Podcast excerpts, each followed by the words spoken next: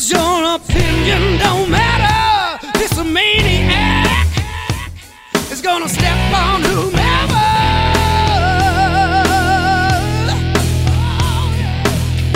Hey, hey, it's Conrad Thompson, and you're listening to 83 Weeks with Eric Bischoff. Eric, what's going on, man? How are you?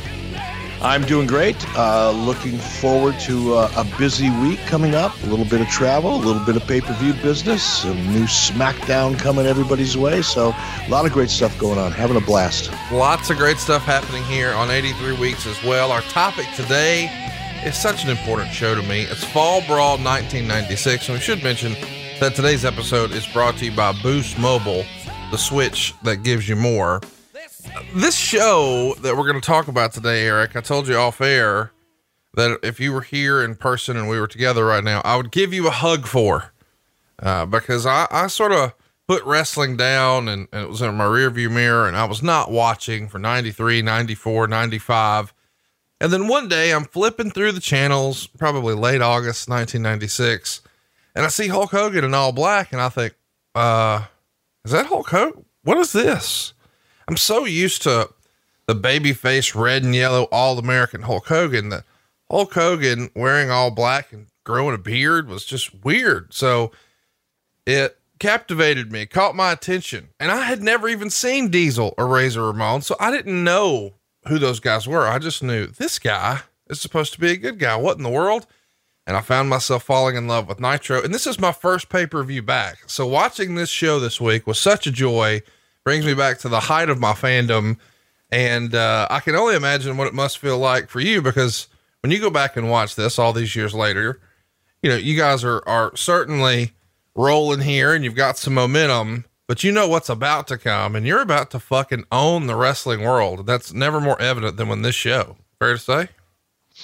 Uh, well, you know, I don't think it's fair to say that, you know, we knew what was to come because we were taking it, you know, one day at a time, you know, one show at a time. I clearly, you know, we were on the beginning of, of a massive role, um, in, in terms of our success. But, you know, as you know, you know, and I've talked about this before on this show, you know, oftentimes when I go back and I look at these episodes, these pay per views from 20 years ago or more, or Nitro or whatever it is, you know, you, you kind of cringe a little, you know, because everything has advanced so much further. You know, the in ring product has advanced in, in many respects, uh, or, or evolved, I should say. Some people may not think of it as an advancement, but I do. But the in-ring product has evolved. The the production techniques that we use today are so advanced compared to what we used to do. Formatting, the way we set up backstage promos, so many of the things that we do today have advanced so much further that when you go back and look at them, it's kind of like going back and looking looking at your high school yearbook and seeing your a picture of yourself when you thought you were really all about it, and you look at it 20 years later, or in my case, much longer than that, and you go, God, what a dork. And and he, yeah, sometimes I have that same feeling when I go back and watch these shows. But I have to say, you know, when I knew we were going to do this show, I went back and watched it on the WWE network as I always do. And this is one of the shows, I think, prob one of the pay per views really that I really got excited watching this. We we did so many things right, you know, for this pay per view, even leading into it. You know, the way we set up our stories, the the intrigue around who's the fourth man, some really advanced storytelling devices that we use that we'll talk about throughout the show. I'm sure um, there was so many things that we did that were so far ahead of our time and were probably in the day considered to be massive risks and breaking the the the paradigm of what everybody thought was the wrestling model in in the day and and the way stories should be told during the day or at that time that it, it really I, I had so much fun watching it. I could probably sit back and watch it again and pick out even more things that I'm I'm excited about. There's some there's and we'll talk about it. I don't want to give the whole thing away. As the show goes on, we'll talk about those moments that I wish I could have a do-over or if we were going to rebook it how I would how I would probably approach it today having 20 some odd years more experience and and the, you know the benefit of 2020 hindsight but for the most part, really, really proud of this effort by you know the entire WCW team at that time. Yeah, I'm going to recommend if you're an old school wrestling fan, uh, go watch this show this week. There's so much good stuff on here, and there's some there's some stuff that maybe doesn't age as well, but gosh, what a great show and what a great time to be a wrestling fan. Of course, we're talking about Fall Brawl 1996. Went down on September 15th, uh, so the anniversary for this show just a few days ago. Uh, from Lawrence Joel Veterans Memorial Coliseum in Winston Salem, North Carolina. There's 11,300 in the building, 10,714 of those paid a decent gate, but not nearly what's to come for WCW in the future. 153 grand, and then another 52,000 in merchandise. It does a 0.65 buy rate for 1.62 million dollars in pay-per-view revenue. And as you probably have figured out, Hulk Hogan is now a bad guy. That happened in July. So just two months prior to this, of course, he won the world title and spray painted the NWO onto the big gold belt one month prior at the very first Hog Wild, uh, before it would be renamed Road Wild. And now we're back in a more traditional sort of WCW pay per view fall brawl. You know, that means war games. And we're in the Carolinas. And we've talked about this a little bit before about how WCW just sort of uh, made annual events uh, at, at, the same building. So for a long time, Starrcade was at the MCI Center, and for a long time, Halloween Havoc was in Las Vegas. And here for an extended run, Fall Brawl finds itself in the Carolinas.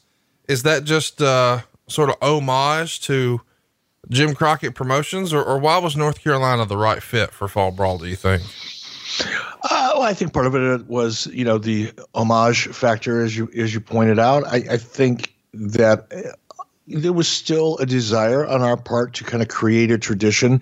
Keep in mind, you know, as a kid growing up in, I'll, I'll, I'll talk about my my wrestling fandom in Minneapolis is probably the most influential on me. Although I watched it obviously when I watched wrestling when I was a kid and growing up in Detroit. But you know, once I got to be a, a teenager into my early mid teens, and I was able to travel with my friends and go to wrestling events without my mom or dad. Um, you know, Thanksgiving was a big wrestling day, and you know, traditionally in Minneapolis. You know, Christmas Day Christmas evening, I should say, was a big traditional, you know, wrestling event in Minneapolis. So I've I've always believed, or at least I believed that at that time. Things have changed now, but I believed at that time that you know wrestling was a family event, and the the tradition uh, was a part of the reason why families kept coming back, you know, year after year. You know, professional wrestling has been a multi generational family affair, if you will, that's kind of been passed down from father to son, from father to son, from son to father, you know, for decades.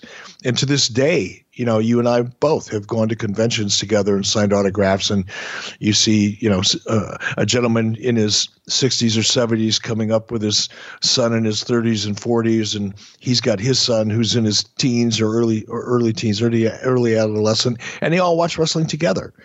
So I think that sense of generational viewing and participation and experience is something that kind of just lent itself to trying to do the same thing in the same venues each time of year. And I think for a long time it worked. And part of it was, again, WCW, formerly the NWA, I guess, um, the heritage of, of many of our performers, including Sting and Luger and Anderson and many of the other ones that we used at that time early on in WCW, were all born in that southeastern part of the United States. So it was just a natural fit. Well, and it's probably a natural fit for this podcast and some of our listeners over at Express Services. Uh, graduation season just right now in the rearview mirror. So, a lot of folks probably looking to get their first gig. And if you're looking for a new job, maybe you should just let Job Genius power your job search. Here's the deal Job Genius offers free advice on job searching, resume writing, interviewing, and getting you the tips you need to ace your first day on the job. Visit expresspros.com slash jobgenius today or search Job Genius on YouTube and let that educational video series be your guide for entering the workforce. Job Genius is brought to you by Express Employment Professionals, a leading staffing company that employs more than half a million people a year. Express offers good paying jobs and administrative roles, including customer service, sales, and accounting positions, as well as the skilled labor jobs like drivers, forklift operators, welders, and even CNC programmers. Apply now at expresspros.com or just call your local office. You can even complete your application over the phone. You see, Express knows jobs, so it's time for you to get to know Express.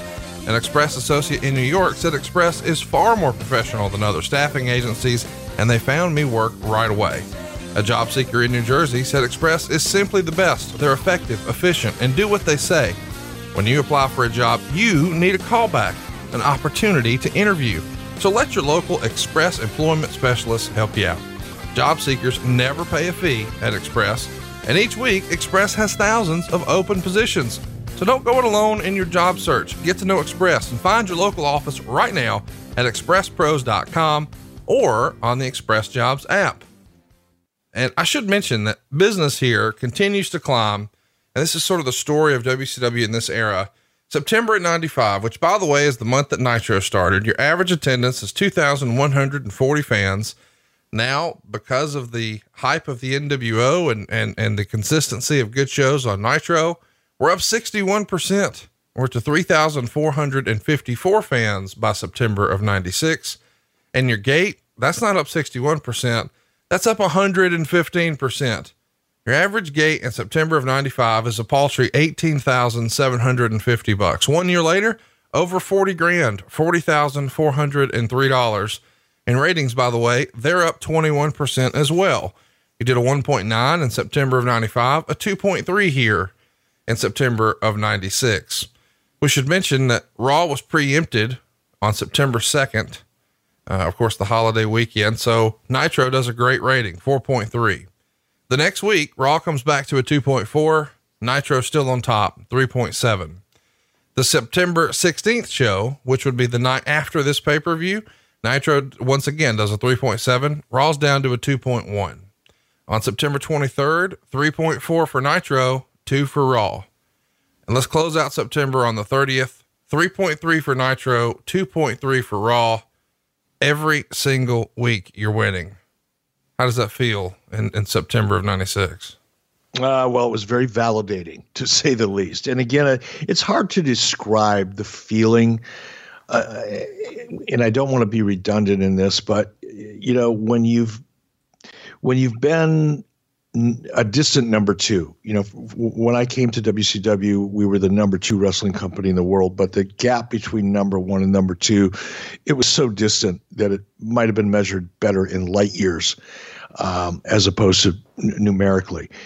And it, it kind of beats you down. You start looking at yourself in a way as, you know, the, the inevitable number two, and nothing is ever going to change, and nobody really believes it can. And no matter how you know much we tried to convince ourselves and we would try to be each other's cheerleader in WCW even when I first you know got into the management side of the equation deep down inside we were kind of always resolved to be maybe a better number 2 and and and maybe you know, make a little more money and, and increase revenues and profit margins and so forth. But deep down inside, we we knew that we were kidding ourselves most of the time until we started thinking about the product differently. And I, don't generally like to put myself over in these things, but again, it, it wasn't because I was, you know, lying in bed awake at night, you know, coming up with ways to improve the product initially, at least.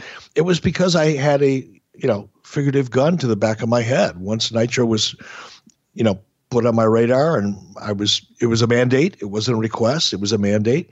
And I knew I had to either sink or swim. There, there was no, there, there was nothing in the middle. And that forced me to start thinking about the product as differently as I possibly could. And I, I know I've said this before, but I don't think I can overstate it or say it too often. You know, when you're in a competitive environment, and I'm talking about a generally competitive environment like television was and still is to this day. So, in many respects, it's far more competitive now than it's ever been, simply because you're not just competing against a product in your same genre, uh, you're competing against all other forms of, you know, platform viewing and just viewing habits and patterns have changed so much over the last 20 or 25 years but i think in any time you're in a in a, a really do or die kind of competitive situation and i remember saying to myself i'm I, my, I have three choices i can be better than the wwf At that time, it was the WWF. I could try to be better than them at what they're already great at. I looked at the odds of that. If I was a, a gambler and I was putting money on our, our, our, our, proposition as far as being better than them at what they were already good at with an audience that they already had that was a very loyal audience, the odds of you know winning that bet were pretty slim, if if existent at all. Um, I knew I could be different than them. That was completely within my control. There was nobody preventing me from making a list of things that, that we could do that would make us decidedly different than the WWF and give the fans a chance to vote on it with their remotes. Or by default, if I wasn't different than in a way that was compelling for the audience and interesting for the audience, I would be by default less than. So it was the better than, different than, less than kind of formula that I focused on.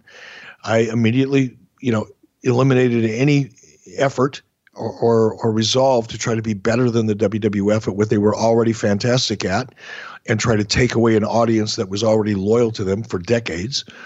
I knew I didn't want to be less than the, the WWF. That wasn't an option. So I was forced, after thinking through it and visualizing it, I was forced to m- find as many ways to be as different as I could possibly be. And not just the colors of the ring mat and the ring ropes and the lighting and the graphics. Those are all superficial things. They're all important, don't get me wrong, but they fundamentally they don't change the way someone feels about a product, about a television product. I knew I had to change the way the audience felt about us us meaning WCW, felt about our brand, felt about the way we told our stories. I had to change the way that, that the audience felt about our characters. And once that became clear to me, it, it, I didn't make a wholesale change across the board, but many of the things that we did in terms of the, the way we were telling stories and the way we presented our characters started having pretty dramatic, almost instantaneous kind of positive reactions, as you kind of pointed out.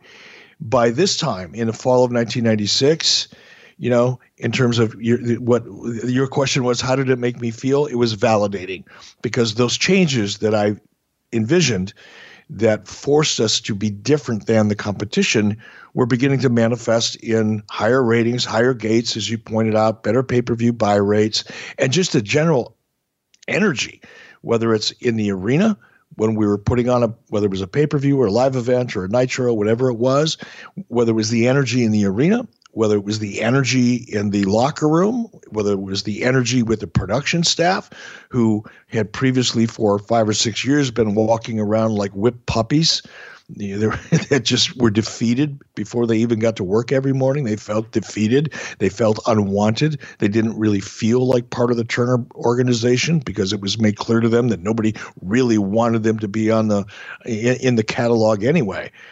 And then all of a sudden, to to completely turn that on its head and have people within Turner Broadcasting, not all of them, not the ones that were really important other than Ted, but many of the people that yeah, up until that point, didn't really want to be seen hanging around with WCW people. Didn't really want to talk about WCW as part of the Turner organization. All of a sudden, those people were calling and asking for backstage passes. And hey, my kids, you know, it, it needs to have somebody come and talk to their class. Can someone from WCW come? That had never happened before. And as insignificant as that may seem, from an organizational perspective, it was massive it changed the way everybody felt, not just the fans, not just the talent, but everybody from production to people that worked in the office to the security guard, you know, in the CNN center. Everybody felt different about the product. And that I think was one of the most rewarding things. And this time in particular is when it really be really became obvious to us and we started really feeling it for the first time. Well, it became obvious that the NWO was a growing organization here as well. On the August 26th Nitro, DiBiase shows up in the crowd and he's counting from four and then five. The implication being that he's the fourth member of the NWO, behind, of course, Scott Hall, Kevin Nash, Hulk Hogan. That would make him number four. But then he shows the thumb, meaning, hey, fifth guy coming up. Allegedly, According to the rumor and innuendo, DiBiase was supposed to be the fifth. and maybe somebody else was supposed to be in there before. And there's been some names that have been discussed Sean Waltman and the British Bulldog. Do you remember having discussions about perhaps bringing Bulldog in here? Absolutely none. You know, and that is no nothing disparaging at all meant in that statement. Um, but again, casting. Now, one thing that I did do well, at least in the beginning, and one thing that I learned very quickly, and I, I want to be honest about this, it's not you know when when the whole NWO idea was just loosely forming in my head long before I knew Scott Hall and, and Kevin Nash would even be available. I don't want to suggest that I had envisioned this takeover hostile takeover group as it's referred to here and i think it's important to also note historically i think we hear the term takeover used a lot now i don't know if this was the first time it was ever used but i think in terms of the context of how we introduced the NWO and Scott Hall and Kevin Nash and established the hostile takeover uh, specifically on this pay per view. We branded it fairly strongly. Um, it, it, might have been the first, if not the first, uh, very close to it. And I think it was probably one of the more, uh, at least, at the very least, if it wasn't the first time, the hostile takeover kind of theme had been introduced to sports entertainment. If it wasn't the first time, it was probably done better than any time previous to that.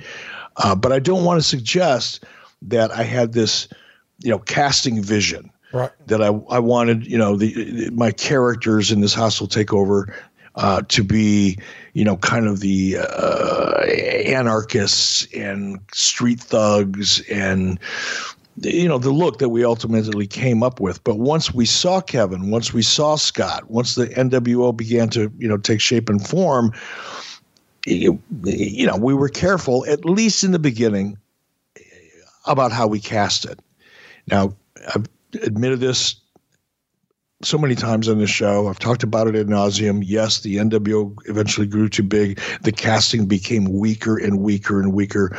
But at the early stages, when we're talking about the fourth or the fifth guy, um, Sean Waltman was discussed because he was a natural fit. If you were a casting director in Hollywood and you were producing a movie on the NWO, you, even if you didn't know who Sean Waltman was as a as a performer, he had that look. He had that vibe about him. And obviously, with the character and the history that he had with Scott Scott and Kevin, it was even more of a fit. But British Bulldog was a square peg in that round casting hole, if you will. There was no fit at all with British Bulldog, and there was never a conversation about him. Great talent, valuable performer, an amazing asset, no, no question about that, but not in that role. We should also mention this is the Nitro where Hogan, Hall, and Nash attack Sting, Luger, and the Horsemen and basically leave them all laying. And then Hogan spray paints NWO on everyone except Lex Luger, and then spray uh, spray paints like a black streak down the middle of Ric Flair's head and back. Um, amazing heat here. One of the first times that we get to see this spray painting all the guys act, and um, you know, I know that for whatever reason, there's lots of people who always sort of raise their hand and take credit for this thing or that thing. But something a lot of people say is that when it came to building heat for the NWO every week on Nitro, Kevin Sullivan was pretty hard to beat and pretty integral in that process. Do you have anything I would, wanna- no, I would agree with that, Conrad. I'm sorry, I didn't mean to cut you off. I, I, absolutely would agree to that. And and you know, one of the reasons that Kevin Sullivan came to WCW when Dusty was was really booking early on when I took over uh, management in WCW is Dusty said, "I need somebody that can that can book heat. Right. You know, and Kevin, that was that was Kevin. That's according to Dusty. And I had, you know, I, I, had no experience in creative. You know, when I took over WCW, zero. I hadn't spent five minutes in a creative meeting when I took over WCW, so it was all new to me. And I, not by choice, but out of necessity, I had to rely on people that had more experience than I did, whether it was the talent in some cases or the booker who who was in that chair at that particular time. And in this instance, it was Dusty Rhodes and Dusty said, when it comes to book and heat, Kevin is one of the best.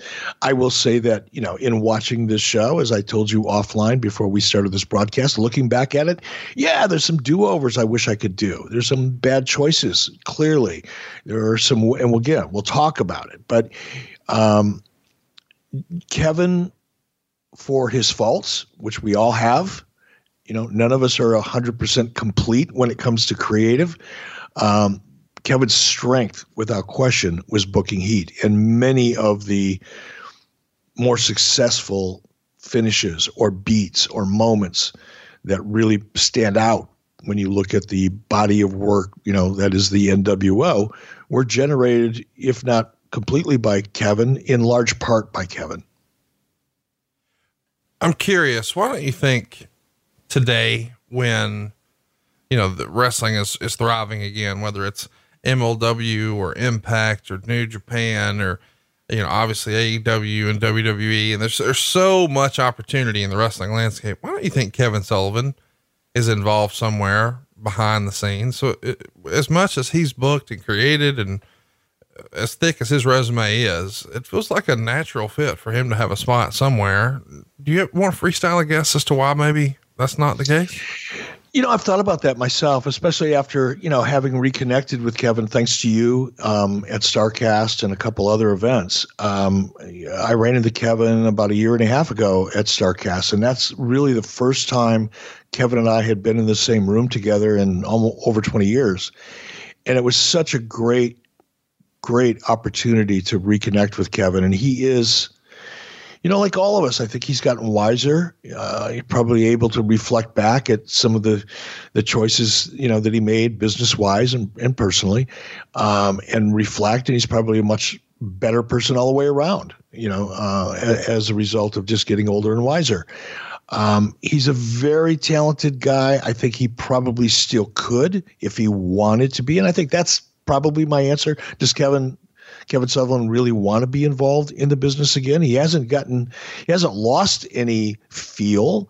He he he maybe he's been dormant for a long time, and trust me, I know that feeling. You know, when you're not thinking about the business of the wrestling business, especially on the creative side, for you know 5, 10, 15, 20 years, you know, it's a little bit like ring rust. It doesn't come back overnight. It's not like you can flip a switch and be right back to where you were 5, 10, 15, 20 years ago in terms of your feel for what works and what doesn't work. Combine that with the fact that what works today, or excuse me, what worked 20 years ago or 15 years ago or even five years ago won't necessarily work today. So you, two things you have to do. If, if I'm Kevin Sullivan and I was his manager, I would say, and, and he said to me, okay, manager, I'm thinking about maybe breaking, you know, back into the business again and, and tapping in one last time. How should I go about that? I can tell you from personal experience, just even most recently with WWE, the first thing that I would do would, would be to immerse myself in the product that exists today. Look at what works today because the natural tendency I, for anybody is to, and I don't care how on top of your game you are and how active you may be in this business today, your natural instinct is to go back to what worked recently or five years ago or four years ago as a starting point. Doesn't mean you're going to do it, but as a starting point, you're going to reflect back to, and I think the same thing happens with movie producers and television producers. That's why we see so many, you know, the new whatever, you know, in, in the feature film business, they're, they're rebranding or reintroducing old brands. You know, people go back to a formula that works and and I think in wrestling, for a guy like Kevin Sullivan or anybody else that's been out of it for a long time, I think you have to really understand what's working today and why it's working today, and then start applying once you've kind of, you know, re-engaged that you know creative muscle again and and because that that muscle that in your brain that creative muscle much like the muscles in your body there's a muscle memory there. There's a creative muscle memory i think that exists. But before you start trying to use it you've got to condition it. And i think you have to condition it into uh, in a way that allows you to really understand what's currently working and then start applying I think some of the formulas that have worked for you in the past. So I think with Kevin, he's been out of it so long, and I don't know, and I certainly don't want to say anything that would offend Kevin, but I don't know if he has the confidence uh, because he's been out of it so long to re-engage. I don't know if he's waiting for somebody to give him a call and say, "Hey, Kevin, yeah, we'd like to bring you in and just have you give us some thoughts." On, on how we might make our product a better product. Um, or maybe he's just happy living where he's living and doing what he's doing. And I can understand that too. That's also a big part of it. As you get older, and he's settled into a good life. I, when I talked to him at Starrcast, he was he had a he has a very good life living you know in Washington. He likes being by the water. He likes fishing. He, it's just always been his life, and he's pretty content. So he may not feel the need to. I don't know, but I think he's a valuable asset. I would agree, and um, if he wants to do something, I hope he finds a spot.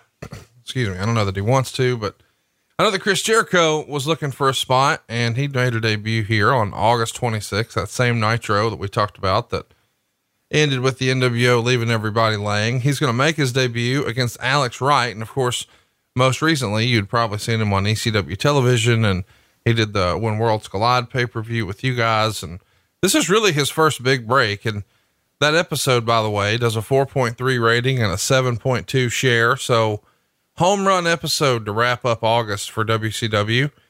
And there's some other good news. The restraining order hearing involving the WWF lawsuit against WCW for trademark infringement was found uh, to be settled out of court. You guys were able to figure out a compromise, and a consent order was signed by both sides. And Meltzer would say,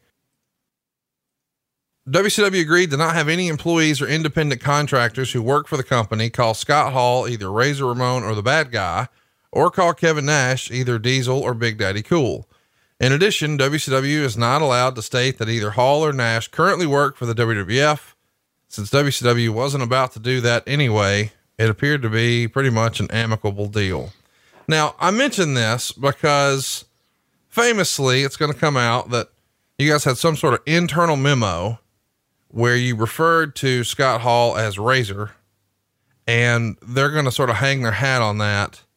What do you remember ab- about hearing that hey, uh, somehow they got a hold of our memo and somebody at the office typed Razor, not Scott Hall, and now they've got heartburn about it. Yeah, the, the WWF, Jerry McDevitt and his team got it. Well, th- through discovery, um, they were able to you know, request all of our formats and documents and internal memos and emails and all the things that go along with this type of litigation. And they were able to find in a rough draft uh, that was internal only, obviously, um, that someone had referred to Scott Hall as Razor Ramon or Razor. Um, we did. It happened. There's there was no way around it. It was there in black and white. Now, let's put some context around that. And I'm not trying to defend it or justify it. It is what it is. It was what it was. However, um, I think common sense would suggest that we knew we were never going to present Scott Hall as Razor or Razor Ramon on camera. We didn't when he first showed up. He was Scott Hall. But as is often the case, and this is just kind of something that happens in this unique little universe that we live in called sports entertainment or, or professional wrestling at the time, that out of respect, you tend, one, I should say, one tends to refer to a wrestler's, you refer to a wrestler by their character name, not by their first name. And that's, to me, I, I, when I'm out in public in, in, and I'm with my friend Terry Bollea, I never call him Terry. I always call him Hulk. If there's just one other person in the room, I refer to him as Hulk. That's that that's not markdom, that's not fandom, that's respect. And I think whoever was putting that one sheeter rough draft together just kind of fell into that natural sociological kind of mandate that you you refer to a character as or an individual as their most recent character name. So inadvertently, not with any intent to exploit that name or that trademark, once that format were to hit air, it's it, somebody wrote down Razor, referring to the to Scott Hall instead of referring to him as Scott Hall. I understand how it happened and why it happened, as I just explained. It was just kind of natural. You know, when I see talent today uh, in WWE, I I don't I, I don't refer to them by their real names. I refer to them by their character names. It's just what I've grown up learning to do. It's how I was trained. It's how I was conditioned in this business. It's it's like martial arts. You know, when I first got really really involved in in martial arts, you were taught that anybody who is brown belt or above, you refer to them as Mister as a sign of respect because they've achieved a level of success or or, or a certain level of discipline and, res- and and and that and with that comes respect from lower belt rankings. And to this day when i see ernest miller and if we're in a group of people he's not ernest he's mr miller not because he was my instructor or not because of any other reason other than he he has attained a very high level of success in his sport. And just the way I've been conditioned, I refer to him as Mr. Miller when I'm in public. Now, the same kind of thing is true in professional wrestling. At least it was, maybe not as much as it used to be, but like I say, I know how it happened and I know why it happened, but it's it's kind of funny that, you know, the WWF and Jerry McDevitt. It's not funny. It's understandable. Jerry McDevitt's a great lawyer, and he was able to camp out on that and make a point and and and won on that point. We should mention there is another legal issue sort of hanging out there. Sean Waltman thought he could leave, and they agreed to give him a release, but now because of the way they've handled Hall and Nash, they're not really wanting to uh, allow him to appear on TV and you use any of his old mannerisms or dress the same way or look the same way. Obviously, you know, everybody knows you can't use the name one, two, three kid.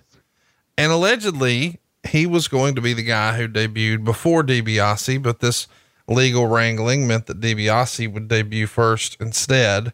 What do you remember about them trying to tie up Waltman here? You know, I, I, don't remember the details of it. I wasn't involved in it. So the, the, reason I don't remember is because I wasn't involved. I know that there was an issue, uh, but the details of that issue were being dealt with by probably Nick Lambros and Diana Myers at that time.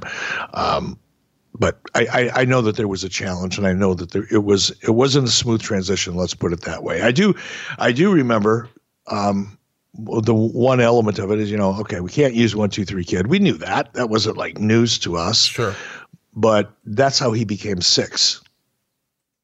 And that was my idea. It's like, okay, let's one, two, three equals six. Let's put it on a pool ball. And now he's six. That's where that came from. And I think coincidentally, he became the sixth member as well. So it worked a few different ways. Uh, he debuts right after this fall brawl show that we're talking about, but uh, I guess it's the next night on Nitro, September 16th, in fact. But allegedly, he was ready to go and thinking he would be good to go at Hog Wild back in August. But all of this WWF back and forth nonsense delays it. Uh, Mike Tenay debuts as the third announcer on uh, the September 2nd Nitro. Talk to me a little bit about Mike Tenay. You know, we haven't really spent much time talking about him on the show here. How does he uh, first come to you? How do you become acquainted with him? And why is he the right guy for the third seat? Uh, Mike Tenay came to me through Zane Bresloff, the late Zane Bresloff, who was a pretty pretty close friend of mine. Uh, Zane used to love going to Las Vegas. He used to love to gamble on sports, and Mike Tenay was very active in that space uh, at the time. Mike Tenay was also a very uh, knowledgeable wrestling fan when it came to th- all things going on outside of the U.S. He really had a, a, a, close watch on what was going on in Japan. He, he understood and was very knowledgeable about uh, lucha libre and the things that were going on in Mexico. And uh, Zane introduced me to him, and I was so impressed with his knowledge that really didn't exist in WCW.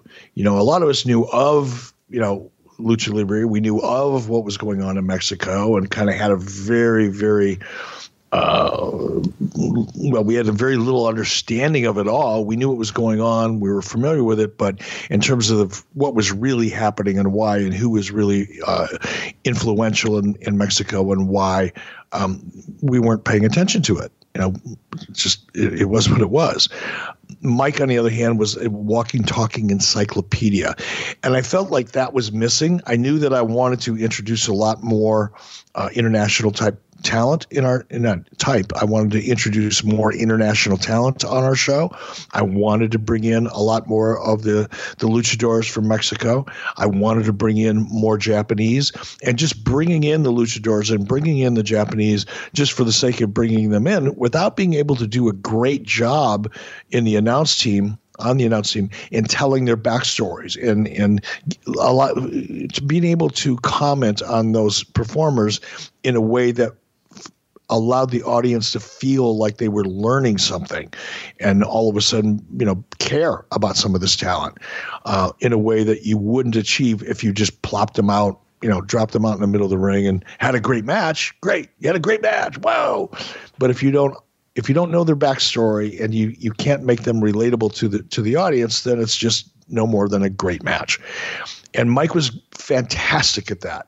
He was. I loved him being not a. You know, you have a play-by-play guy who's really his a play-by-play person in, in my opinion, is to help dramatically relay the story of what's going on inside of the ring. And Verne Gagne used to tell me, you know, a good play-by-play man uh, is someone who could describe what's going on in the ring, so someone who perhaps was blind could imagine that match. And your color commentator is there to do just that, to provide color, to give context, to create emotion that may not be created in calling a match and describing what's really going on inside of the ring in a, in an exciting way, obviously. But your color commentator can kind of tilt that commentary and help tell those stories from a, a, a protagonist kind of position or an antagonist position, heel or babyface, whatever you want to call it, um, and just add life to the commentary. But my feeling was a guy like Mike Tenay could come in as the third man and really add a level of detail and backstory and history and context to the play-by-play in color in a way that would make the the the commentary booth a much more efficient and effective way of painting the picture for our audience from an from an audio perspective. Well, we want to paint a picture for you right now, and it's a picture about saving money, my friends. When you switch to Boost Mobile, you're going to get more so much more that you're going to be surprised how much more at every turn. How about this? It's because Boost doesn't offer just one great thing, it offers many great things, like our super reliable, super fast nationwide network. But there's more. How about four lines for just $25 per line per month with unlimited gigs for data, talk, and text? Unlimited. There's even more though. Check this out. Four free LG Stylo 5 phones for the whole family. Of course, we're talking about Boost Mobile, the switch that gets you more. And this is such a cool offer. I, I don't know that I've ever even heard of unlimited gigs of data with with four lines and four free phones. This is how are they making money on this, Eric? I don't know, brother. I said this to you last week. The only way this deal could get any better is if Boost Mobile was paying its customers to use the service. And I used to joke, Verne Gagne used to joke about that. I guess it's not really funny, but in a way it is. When things were re- really, really um, tough for Verne, he thought, I know how I can make more money.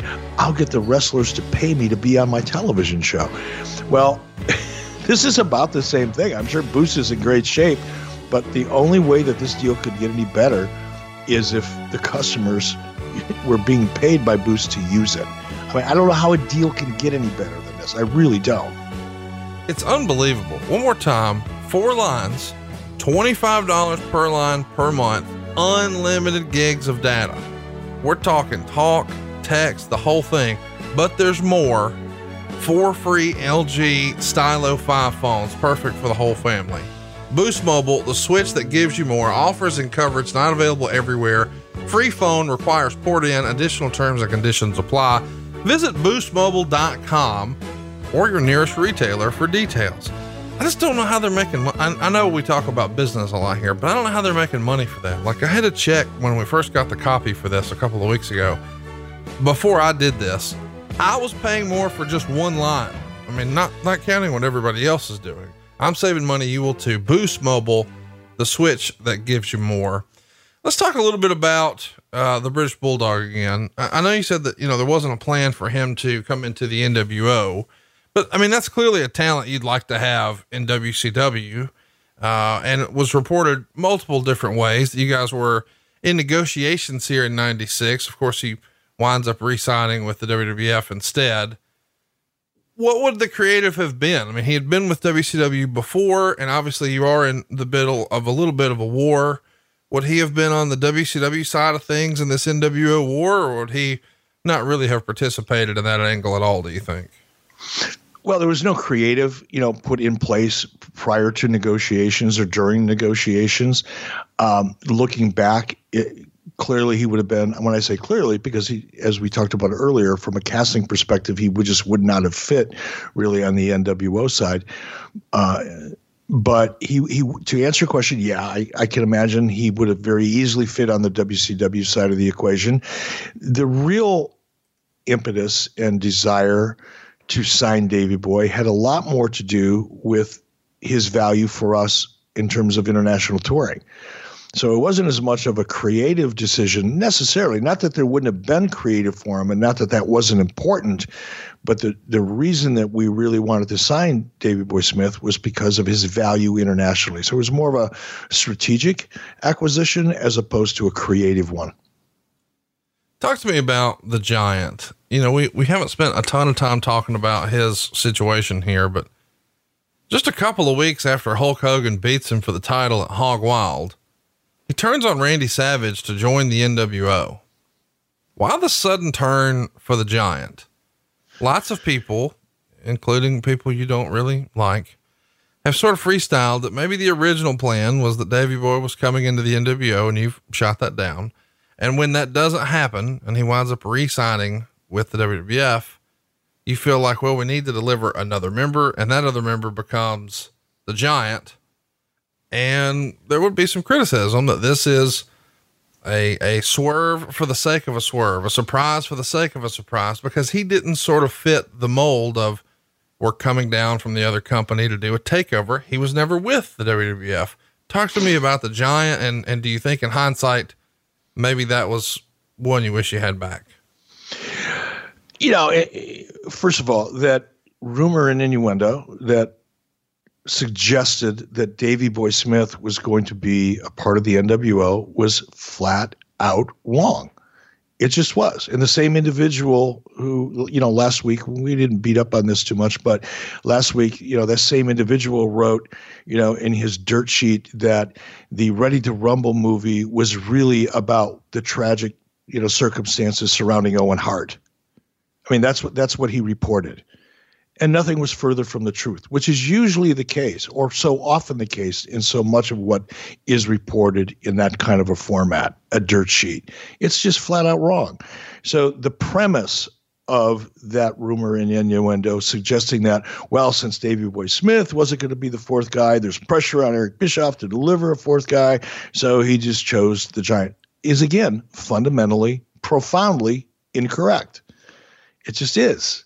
So, th- since the entire premise of that rumor and innuendo was false, I can only talk about why the, the decision was made, which had nothing to do with the rumor and innuendo. Um, clearly, we we knew we wanted to, you know, we wanted to have a war. We knew going, we knew we had something hot. We knew in order to have this WCW versus NWO war, we had to build up the NWO roster. You can't have a war when you've got a, a, a, roster of 35 guys or 45 guys in WCW against three guys in NWO. I think even dirt sheet writers could do the math and figure that one out.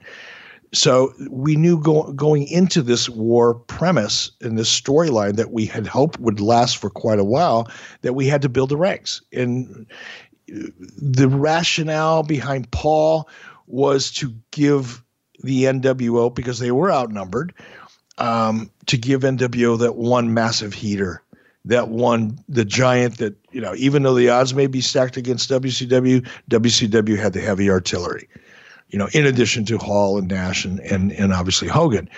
So that was the logic behind it. It was nothing to do with the pressure and the swerve and feeling to, you know, I know that's the underlying narrative that certain people like to write about or did back then. Um, but it just wasn't true. It, that wasn't true. It had nothing to do with the creative. It wasn't like I was trying to. Oh, I, I didn't wake up every you know Monday morning thinking, okay, how am I going to swerve my audience tonight? I know that's a narrative because we did we did use a lot of swerves. We did keep the audience guessing. If you notice, you know, one of the the things that launched this whole storyline was who's the third man? A big surprise, a swerve. Yes, and by the way, it worked. The the underlying premise here or theme, I shouldn't say premise, the theme here is who's WCW's fourth man? We went back to something that worked. And yes, you know, we used a lot of diversions and a lot of swerves, as they're called in the wrestling business, uh, misdirects. If you want, if you want to be more technical about it, we used a lot of misdirects to keep the audience audience off balance and guessing. Again, going back to, you know, the launch of Nitro.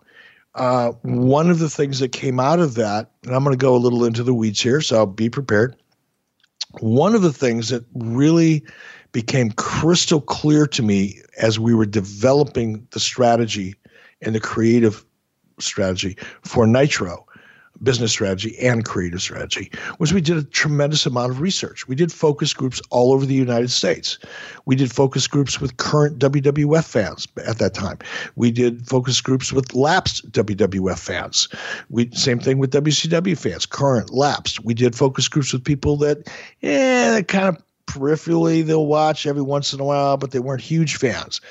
And over the course of God, I think we did this research over I don't know, 15 or 20 different cities. It was it was a lot of work. I was traveling all over the country doing it. And we'd sit and, and we would watch these, and there were sometimes 15, 20, 25 people in these focus groups of all age, you know, all ages, men, women. And we would they would watch a show, for example, they would watch a WWF show on tape. And they would all be hooked up to these little dial meters. And these dial meters were all integrated together so that all of us from WCW or Turner Broadcasting, who were sitting behind this one way mirror so that we could see out and they couldn't see us, we were watching this focus group watch the product. And while the product was, while they were watching the product, the the focus groups were instructed that when they saw something they liked, turn the dial to the right. If they really love it, turn it all the way to the right and peg the meter. If they watched something that they didn't like, turn it to the left. If they hated it, just peg it to the left. So what would happen is these dial meters were integrated on a computer, we could literally watch the average reaction of 25, 15, 20, 25 different people in a graph on our version of that same show. So we could look almost like minute by minute, second by seconds. We could see how the audience was reacting to certain interviews, to backstage promos, if you will, to in ring promos, to action, to the events that le- led up to action, so that you could really get a sense of what the audience really enjoyed. And out of all of that, out of all of that research, I walked away with two or two or three different. In every every focus group, you'd walk away with a little piece of information that you could apply. And you know, research is something I'm going to go into the weeds even deeper here. Research is great. I'm I'm a firm believer in research. The more data I have to work with, the better I like it. However, research can be a very dangerous thing thing if it's in the wrong hands. It's like you know giving a five year old a loaded weapon. You know, if they don't know how to use it, it, it can be a horrible, tragic event. And research can almost have the same devastating impact on a product. If you have people, if you have executives that don't really understand how to apply that research, then it, it can it can work against you. So despite the fact that we got tons of data you know, uh, the, the, two or three things that I took away from that, eh, there's probably more, but let's say there's three things I took away from it was one, the audience wants to be surprised. They crave it. When they're watching a wrestling show, d- d- despite the, you know, four star, five star mentality that is so prevalent in today's product, the fa- and and maybe you know today's a little bit different I'll, I'll admit that but back in the at this period of time 95 96 97 98 the wrestling audiences that we did massive focus groups on um, suggested to us that they really above all else they wanted to be surprised above all else, they loved the tension right before the action. And to kind of give you a parallel example of that, it would be like if you're watching a Western. I'm aging myself here, but if you're watching a Western and there's always that scene in, in the old Westerns from the 50s, 60s, 70s, whatever, 80s, where the two gunfighters meet in the middle of the street at, at, at noon or whatever, and there's that tension that builds right before you know somebody draws first the same kind of reaction happens in wrestling. Wrestling fans in our focus groups back then things have changed admittedly back then it wasn't so much the action that they appreciated was the build up to the action. Those moments, Conrad, if you and I were coming face to face in the middle of the ring and you, you were the baby face and I was the heel, the slower we came together and the more tension we built in that one moment before one of us actually landed a blow, that is the peak, or was, I should say. That was the peak across the boards in our focus groups. So, yes, did I try to surprise the audience? Of course I did. Did I did I do it too often? Maybe I did, but it it worked really well, as as we've talked about here in this era. Um, they really love cliffhangers. They wanted they wanted you to leave them wanting more, not give them so much that they wanted less.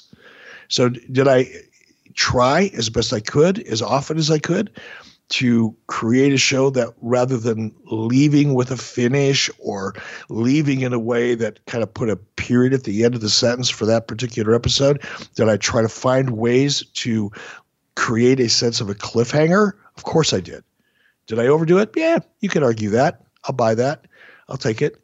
Um, but the the surprise or the swerve or the misdirect, however you want to call it, was something that the audience and our focus groups told us they wanted more of. And yes, I did it a lot, but not just because I was in the mood, because I was informed by a vast amount of research that didn't come from dirt sheets that that's what the audience wanted. And it had nothing to do with my personal taste and me just doing it for the fun of doing it and, and swerving the boys and all that kind of horse shit that that's been floating around out there for 20 some odd years. So if you had to do over again, you would have still put the giant in the NWO. Yeah, I think I would have. You know, look, eh, yeah, I would have. Again, context at that time, under those conditions, yeah, I would have. I do want to circle back to something you said a minute ago because I hadn't heard that, uh, and I'm not saying it didn't happen. I, I just maybe I missed it you read or heard somewhere that Owen Hart was supposed to be a topic in the movie? Not a topic in the movie. Hold on. I'm going to pull it up because I, I saw it in last week's notes and I thought it was so unbelievable. Hold on as I'm scrolling down. down, down, down well, let me tell you, while you're scrolling, you go to boxofawesome.com. If you're constantly on the go, grinding away at the office, hanging out with friends, and there's just not much time to think about upgrading your style or your apartment. That's why Eric and I love getting a new box of awesome from Bespoke Post every month. These guys are scouting out for quality and unique products to send in each box, and now you can experience it too at boxofawesome.com. And I just got a new box of awesome myself. They call it Refresh.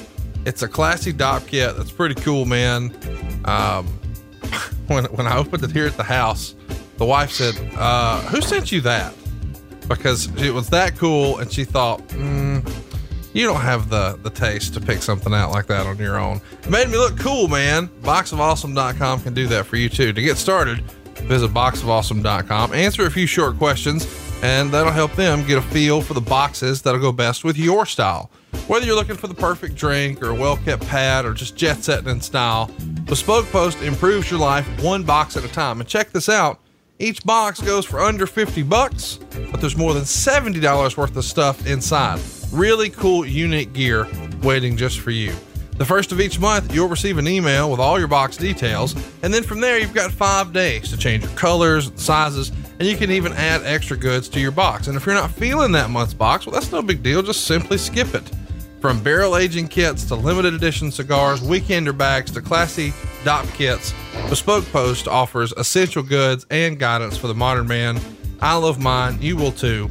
And how about this? You get 20% off your first subscription box when you go to boxofawesome.com and enter our promo code 83weeks. That's boxofawesome.com and the promo code is 83 weeks for 20% off your first box. Bespoke Post themed boxes for guys that give a damn. All right, I found it.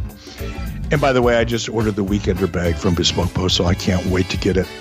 Oh, you're gonna like it. My uh, I've got one, my buddy Cassio, when he saw mine, said, "Dude, that's fucking awesome. Where'd you get it?" I told him about boxofawesome.com. He's got one too, and whenever you see Cassio on the road taping podcast, his podcast bag is the weekender bag from Bespoke Post. It's a cool bag. He gets compliments everywhere he goes. You're gonna love it. Check it out, boxofawesome.com. Okay, so I found my notes from last week, and I did, to your point, I did misspeak. I did misspeak. But here, let me read it to you. This is from Dave Meltzer. And again, from last week's show. Now, I'm reading from your notes here. The wrestling movie, which by the way was called Royal, uh, Ready to Rumble, Right. is was far too long, meaning it couldn't be dropped. This was all within the context of me leaving WCW and some of the ideas that I brought to the table that presumably were dropped because now I was gone. But the movie, according to Meltzer, was far too long and will be produced next month. Bischoff, who was to star in the movie as something of a Vince McMahon character. Now, keep in mind, I was the heel authority figure before Vince McMahon was the heel authority figure. So to suggest or imply that I was trying to become a Vince McMahon version of WCW is kind of inauthentic or horseshit just from the get go. But Eric Bischoff was to star in the in the movie as something of a Vince McMahon character in a terribly scripted story based on what happened to Bret Hart, not Owen Hart, Bret Hart. Now, while I misspoke and and said Owen Hart, the fact that it was a, according to Dave Meltzer, and and and all and, and again, this is something. By the way, now I'm I'm going to try not to be too aggressive here or too much of a horse's ass. But it, but it, but it, honestly, if if you're going to write something about a movie, first of all, the movie wasn't my idea, as I said last week. Warner Brothers came to me. I didn't go to Warner Brothers. This wasn't, you know, the the the rumor and innuendo, and rumor and innuendo, easy for me to say, and the narrative specifically by Meltzer at the time was that I wanted to be a Hollywood guy. Okay, Warner Brothers came to me and said, "We want to do this movie." Okay, that wasn't, you know what I mean? What am I supposed to do? Say no? Right. Geez, that's a bad idea. I don't want to take that to my bosses because that would make it look like I'm actually working with this super mega entertainment powerhouse that's about to, you know, invest in us and acquire us. So I'm gonna I'm gonna camp out and say no because Dave Meltzer might not like it. But anyway, the movie was too far along and will be produced next month by uh, Vince McMahon based on what happened to Bret Hart. Nothing is further from the truth. Nothing. And if Dave Meltzer was even pretending to be a journalist or pretending to have a modicum of credibility, it would have been very easy for him to find out what that movie script was about. He was too fucking lazy to pick up the phone and do the work. So instead, he went with the narrative that Eric Bischoff, because he wanted to be a Hollywood guy, has got at Warner Brothers to do a movie script about what happened to Bret Hart. Profoundly telling about Dave Meltzer's credibility, not only then, but now. We'll just let it go at that. Here we go. I thought we'd get through a freaking episode without having to get into this shit. Well, and I and I leaned into it. I did. It's my fault. It's my bad. I could have I could have leaned out of this. We could have gotten by this so easily. but but it just still it drives me crazy how people, so many people, believe the horseshit that these people write because they have their own little personal, you know, in in the, for their own insecurities, they've got their own agendas. And they, you know, they have a platform and they put this stupid shit out there, and unfortunately, people read it and they believe it. Well, what people did believe is that uh, Razor and Diesel were coming back to the WWF on the Friday edition of Monday Night Raw because they called it uh, Raw's Championship Friday or Championship Friday Raw or whatever. JR is saying that Diesel and Razor are coming back to the WWF. Of course, he doesn't say Scott Hall or Kevin Nash, only the names Diesel and Razor. And he says the breaking story we talked about earlier in the show that I really believe will be the biggest story of the year here in the World Wrestling Federation is this. Big Daddy Cool Diesel and the bad guy Razor Ramon are on their way back to the World Wrestling Federation. I have that on good authority from some very reliable sources. And Kevin Kelly would respond, unbelievable news, JR. What a huge story that would be. JR reiterates, my sources tell me, and they've been very reliable sources. I've had them for years that this in fact is the Big Daddy Cool and Razor Bad Guy Razor Ramon, and they're on their way back to the World Wrestling Federation. That is awesome. I mean, I, it's so awesome. I just love it. Well, behind the scenes, of course, you know, Scott Hall and Kevin Nash have, particularly Kevin Nash, have doubled down on the idea that when you heard this, you panicked a little, thinking that, oh no, we never officially signed these guys to contracts. We just had deal memos uh, maybe we need to take them contracts and put a little more cheese on their burger for them. Uh, look, both Scott and Kevin are good friends of mine, and and uh, oh gosh, I can't remember what event it was, but about six months ago we were together, the three of us. You were at the uh, uh, for the love of wrestling over in the UK. No, it was no, it was here. It was a domestic one here here in the states. It doesn't matter where it was, but we we did a panel together, and there was a, probably 150 100 people in the audience i guess give or take. And you know you get quite when you're sitting there all three of us are sitting there and you get these questions about things that have been said over the over the years. And sometimes we contradict each other Kevin remembers things one way. I remember them differently. Scott Hall remembers things one way. I remember them differently. It happens, you know. To this day, some of my best friends have recollections of things that I don't think ever happened. And I'm sure that I have recollections of things that are substantially different than than some of my friends. But nonetheless, we get out when we're in a live situation or quote unquote shoot interview and we try to be as entertaining and as interesting and recall things the way we do, uh, or or the, or the way we think we recall them. And there's always a conflict. I will tell you that I did not panic. They were under contract. There were no deal memos. And by the way, a deal memo is a binding is a binding. Uh, uh, there are two forms of deal memos: one binding and non-binding.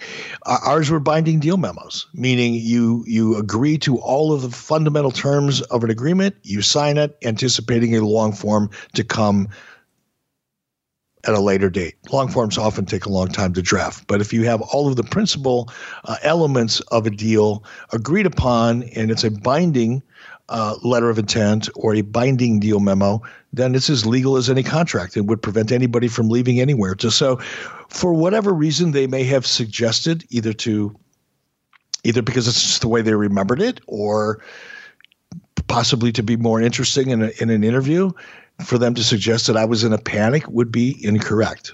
I, I can tell you if the, the, I can tell you if I was in a panic or not, and I was not in a panic. You know, they weren't living inside of my head uh, any more than they could tell you back in on this date in 1996 whether I was hungry for pizza or pineapple. So, you know, to suggest that I was in a panic because these guys weren't locked up contractually, in my opinion, from my perspective, is factually incorrect. Well, here's something that is factually correct. Mean Gene says his goodbyes, and uh, he's saying goodbye to uh, a lot of the company early in this week on the way to Fall Brawl. And on Thursday morning, all WCW employees in the office get a memo saying that Okerlund is no longer with the company. And he does appear on uh, the pre show and the countdown package for the pay per view, but by that point, uh, he's no longer with the company. Meltzer would say between Okerlund's base contract and his cut of the 900 line, it was believed that he was earning somewhere in the neighborhood of 420 grand a year and was looking for a raise. Depending on which story you choose to believe, Okerlund either a few weeks ago or over the past few days spoke with Vince McMahon about coming back, but not a lot of interest was shown on that side. Okerlund had been playing the going to Titan card in negotiations with WCW, and since the Titan card has been played, Okerlund is expected to come back to the negotiating table with WCW and most feel there's a good chance he'll end up returning. Uh, JJ Dillon, who's one of the key talent liaisons and bookers in the World Wrestling Federation, resigned on Thursday afternoon, the same day this memo comes out about um, Mean Gene no longer being with the company. And we've talked a little bit about both of these things, but I do find it interesting that they sort of both happen on the same day in other parts of the country. What do you remember about Mean Gene? You know, leaving obviously he's going to come right back, not too terribly long after does Meltzer have the assessment correct that he was playing the I'm I'm flirting with Titan and I need more money and you called his bluff and then there was no deal there?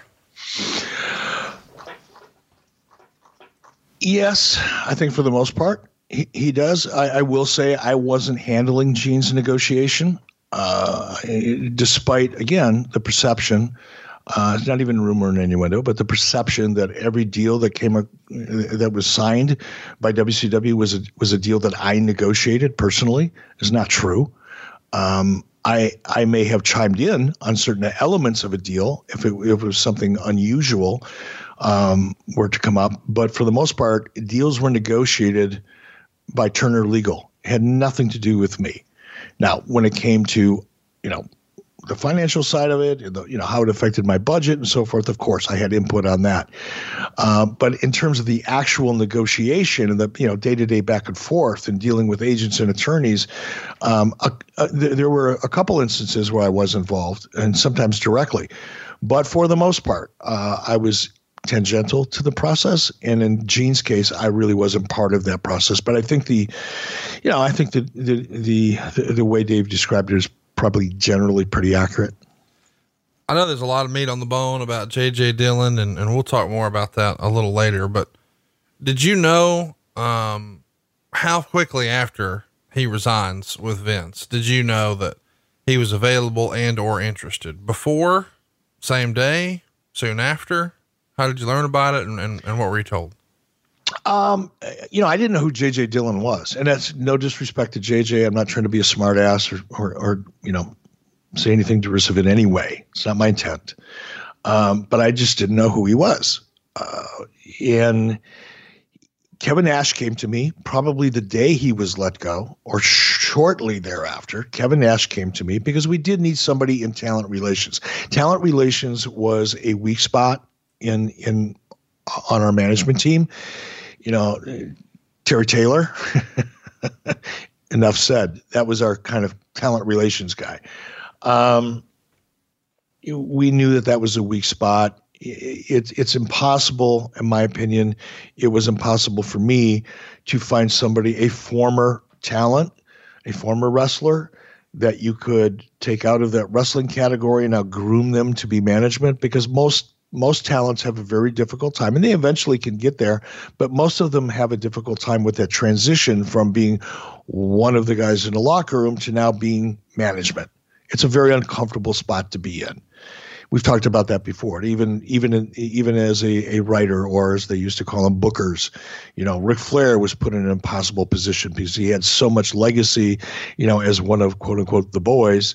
Uh, then to take control over people's lives creatively put him in a horrible spot that he just didn't function well under. Well, the same thing is true, I think, when it comes to talent relations you know you it's really difficult to go from being one of the quote unquote boys to being the boss and for that reason, when Kevin Nash came to me and said, Hey, you know, JJ Dillon has been doing this role in WWF and he's good at it and the guys have respect for him and blah, blah, blah, blah, blah. And he's not one of the boys, or at least he hadn't been in a long time, you know, and, you know, again, I'm not to, I'm not to get into all of the details here, but there was two reasons that I brought him in. One, because I needed somebody to fill that role, and two, because I really felt like at that time of his life, JJ needed a great opportunity.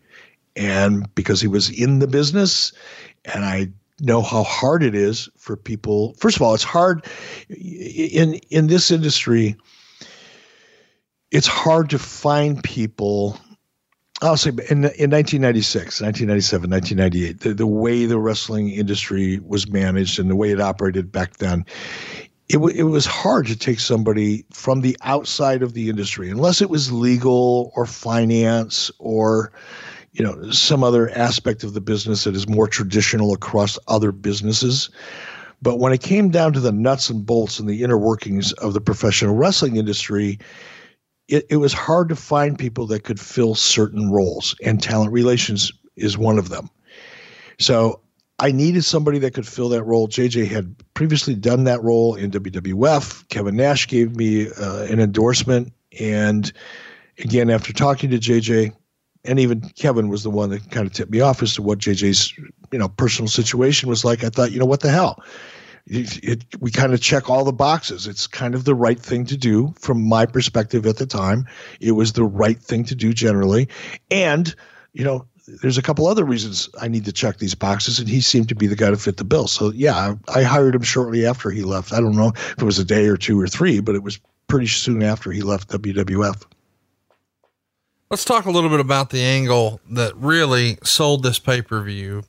Uh, the Monday prior is a big show. It's the September 9th Nitro, the go home Nitro before this pay per view.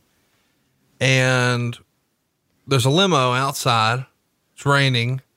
Million Dollar Man's out there with his umbrella, and uh, Lex Luger is wanting to know who's in this limo because we assume it's uh, it's the NWO, and we hear Sting's voice coming from a limo. DiBiase gets out, Luger's there, and we hear Sting say something like, "I'm tired of this stuff, this DTA stuff. Don't trust anybody. He's got to go. You know why?"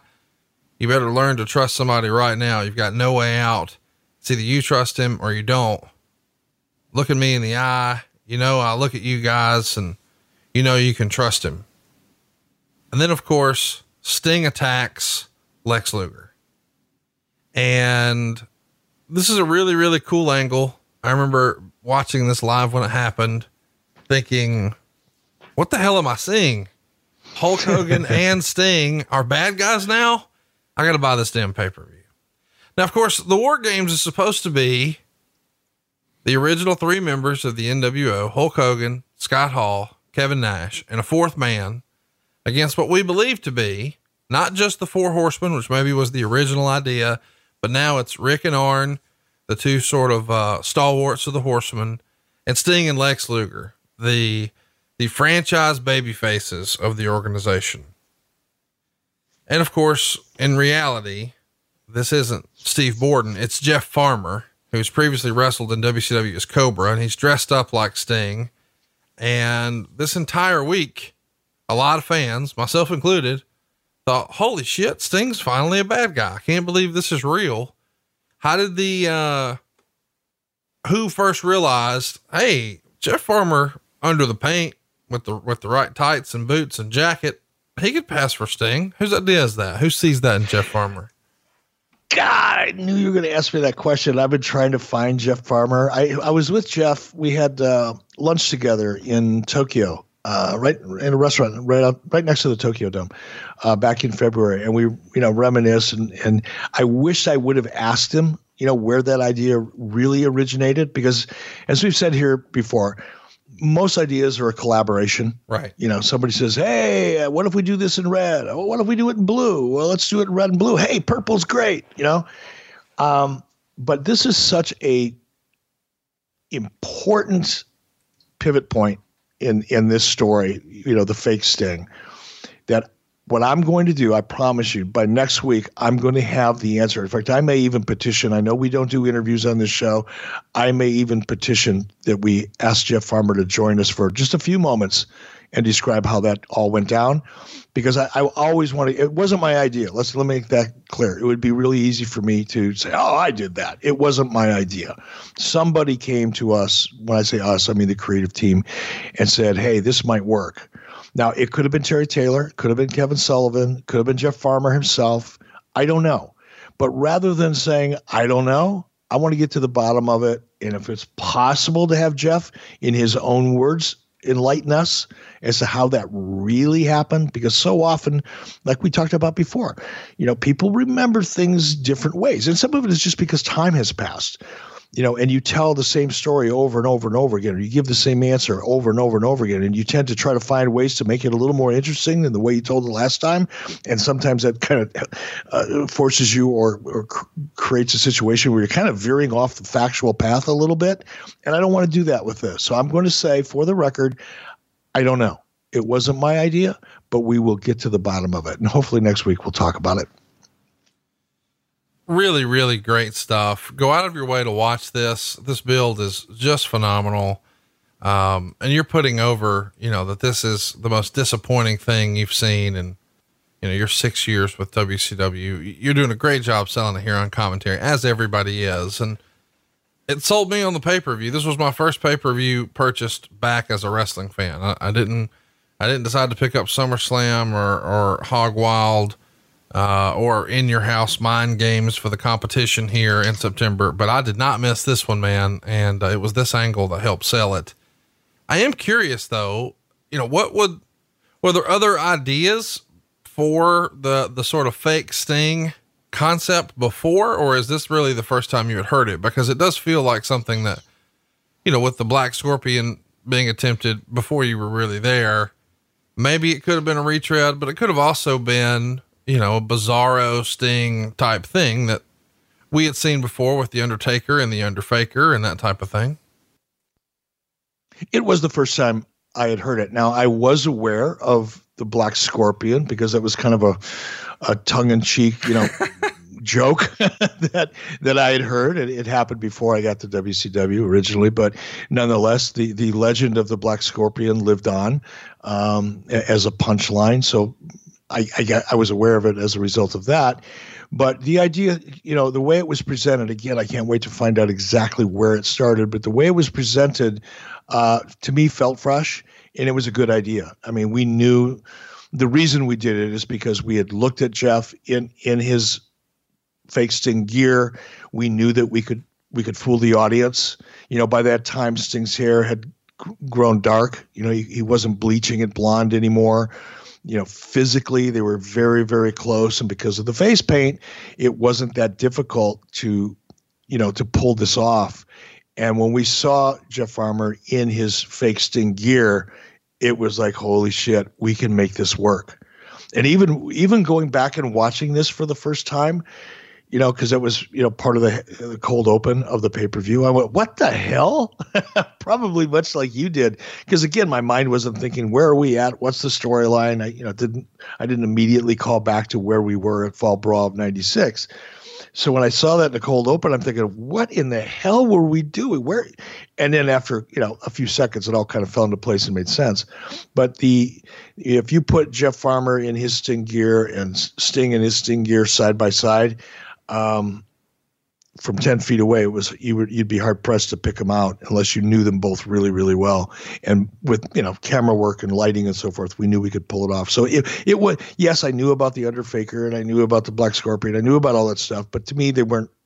There was no risk of falling into either of those categories. It's amazing to me too that when you really think about it, you know the WWF is going to get crapped on so hard for this whole fake razor, fake uh, diesel thing but they don't even sort of tease that until Friday of that week. But that Monday, you're presenting your own fake sting right away. So you're beating them to the punch and you're doing it much more effectively because nobody hated this. This was very, very well done. And we should mention that um, the Wrestling Observer reader poll only gave the, the readers only gave this a 45% thumbs up for this fall brawl, which really shocked me because I don't know. Maybe I'm just nostalgic about this show because it was my first show back, but it gets 35% thumbs down. I, I totally disagree with the readers of the Observer on this one. I love this show just because of this particular storyline. Let's get into the show. First match on the card Diamond Dallas Page, Chavo Guerrero Jr. Uh, it feels like Diamond Dallas Page opened every pay per view for about 32 years with WCW. Uh, 13 minutes. And then, of course, you know what's going to happen. Diamond Cutter uh, in just a few months, he's going to have an opportunity to uh, land a diamond cutter on the NWO, and he's a made man in January of 97. But we're still working to get there in September of 1996. Meltzer liked it though, gave it three and a half stars, and he says that Page was really impressive in carrying Guerrero, who is still very green, although he has potential. He called it shockingly good, but maybe it went a few minutes too long. What'd you think? Uh, for the most part, I think most matches go sh- a little too long, but I think this one did. I think, you know, as I was watching the match this morning, uh, again, you know, I watched Page's entrance. And uh, again, as you pointed out, this is before the kind of remake. Uh, it was hard for me to watch that entrance. You know, that old DDP character kind of got on my nerves. But once the bell rang, you know, the work in the ring was really pretty good. A little sloppy. You know, there was a couple times throughout the match that things were a little bit off. Uh, I think part of that was still as as good as DDP was at this point, and as much as he had vastly improved at this point, people need to remember he was still pretty new at this. He may have been a little older, than most people, but in terms of his time in the ring and training, you know, depending on who you talk to, I would say he was still pretty green himself. But he did a very, very good job. And I thought the same for Chavo. I mean, Chavo, you know, we we got to look at, you know, one of the reasons why Chavo went on, Chavo went on to be a, a great performer. He he did a lot of exciting things. He worked well with Page. Some of his aerial stuff was a little less less than crisp, but there was a lot of it that was. So I I thought overall it was. I don't know if I thought as highly of it as as Dave Meltzer did, but I thought it was a pretty solid match. Yeah, I don't know that um, we're all the way. There's parts of this show that feel like it's very much WCW and Evolution, like it's it's not peak WCW, but it's real close. But you can still feel some things that are still feel like they're hanging on to like 94, 95, maybe early 96. Diamond Dallas Page here, for instance, doesn't have near the gimmicks that he did just a year prior. A year prior, he was like smoking a cigar and had a toothpick in his mouth and chewing gum and sunglasses and rings on every finger and tape uh, and self high fiving and banging and I mean, just a walking souvenir stand. Um, but here he's he's on his way. The next match though does feel a little out of place. It's Ice Train and Scott Norton. They were a tag team called Fire and Ice for about that long, and now they're breaking up, and we're gonna put these two behemoths in a submission match because when I think of Ice Train, I think of a fucking submission match. Uh, star and a quarter. Uh, Teddy Long looks like he's been sucking on an air hose, as Tony Schiavone would say. I didn't even recognize him here. What do you think of the match? And uh, will you offer refunds to anyone who purchased this all this time later? Because I feel like you owe me at least five dollars for having to watch this one. That's such a bad thing to say. That's so mean. That's so mean and bitter. Look, they're two big guys. Uh, we've talked before about a wrestling buffet. Some people still love those larger than life, you know, I don't want to say cartoonish, but you know, animated type characters. And um, come on, man, this is the worst match on the show. Why are you? No, no, no. I'm not going to. I'm not. I'm not suggesting that it wasn't the worst match on the show. it wasn't a great match, but some people like watching watching big, powerful. I mean, it, it's it's aspirational. You know you you you you live through characters. You know some people do. And some people wish you know you're sitting at home you weigh 120 pounds with rocks in your sockets or rocks in your pockets. And rocks in your sockets? That sounds horrible but with rocks in your pockets you're a 120 pounder and you wish you were a 285 pound guy with you know 24 inch arms. And that's what these two guys represented. Was it a great match for people that love great matches? Absolutely not. Arguably it was may have been the worst match on the card for many people but for some people who like watching these big powerful larger than life character, characters beat the hell out of each other perhaps they enjoyed it not everybody that goes to the buffet likes anchovies but for those who do they do so this is my anchovy match let's move on I love that you're trying to sell it and just hurry it along. Uh, the, the Wrestling Observer readers agreed with me. Worst match on the show. And you know, I guess you, you're maybe onto something with the buffet and, and maybe it's time that we talk about the buffet. You're, you're offering your dog because you were serving up some dog food here with this offering. Have you ever wondered why every dog food, no matter how pretty the bag is or the brand or the price, it's some sort of like dry, smelly, burnt brown pellet? Why don't we feed this stuff to our beloved pets for every meal of their life? Well, now we don't have to, thanks to the farmer's dog. The farmer's dog makes it easy to feed your dog real, fresh food. Actual food that you can see, smell, well, and if you really want to, you can taste it too. They delivered it right to my house exactly when I needed it, and I just reach right into the fridge, open, and pour. There's real USDA fresh veggies, and I love my dog's turkey recipe with carrots and spinach. There's no wondering what's in my dog's food because I can actually see the ingredients every time. And the farmer's dog worked with top vets to make sure their food has a complete and balanced diet for your dog so you know they're getting the nutrition they need to thrive. It's been pre portioned for them, so you don't have to worry about over or underfeeding, and a fresh food diet is linked to a wealth of health benefits. Uh, from a smoother coat and regulated weight to, well, better poops and fresher breath, which was definitely an issue in my house. We had some stinky breath. And plans now are starting at just three bucks a day, which is less than your morning coffee these days. I'm able to make it work for my family, and of course, I've got four legged family members. I have peace of mind knowing that I've made a long term investment in my dog's health. This is something that you and I believe in a great deal, right, Eric? I'm passionate about this one. Um, and I, I, love all of our sponsors. And I, I have to say, we've got great sp- sponsors. Um, but this one's near and dear to my heart. Now, those of you who follow me on Twitter at eBischoff know that my dog, Nikki, I should say our dog Nikki, my Mrs. B and, and, and myself, uh, is as much a part of our family as any other family member. I mean, we love our dog, and I spend uh, as much time with my dog as I possibly can. And her health is really critically important to me. And I've spent the last four years doing a tremendous amount of research on dog food because so often, you know, if you just go buy commercial food in the store, you really don't know what's in it. There's a lot of filler, there's a lot of horrible stuff in most dog foods, or many dog foods, I should say. And even the super high quality ones, now, up until I, I, I started getting my dog's food from Farmer's Dog, I, I'm not going to name the name brand because it's, it's a good quality brand. And I was paying a lot of money for it. It was a dry dog food and I had done a lot of research. I talked to breeders, I talked to vets. You know, I really did my homework to find the very best food I could buy my dog.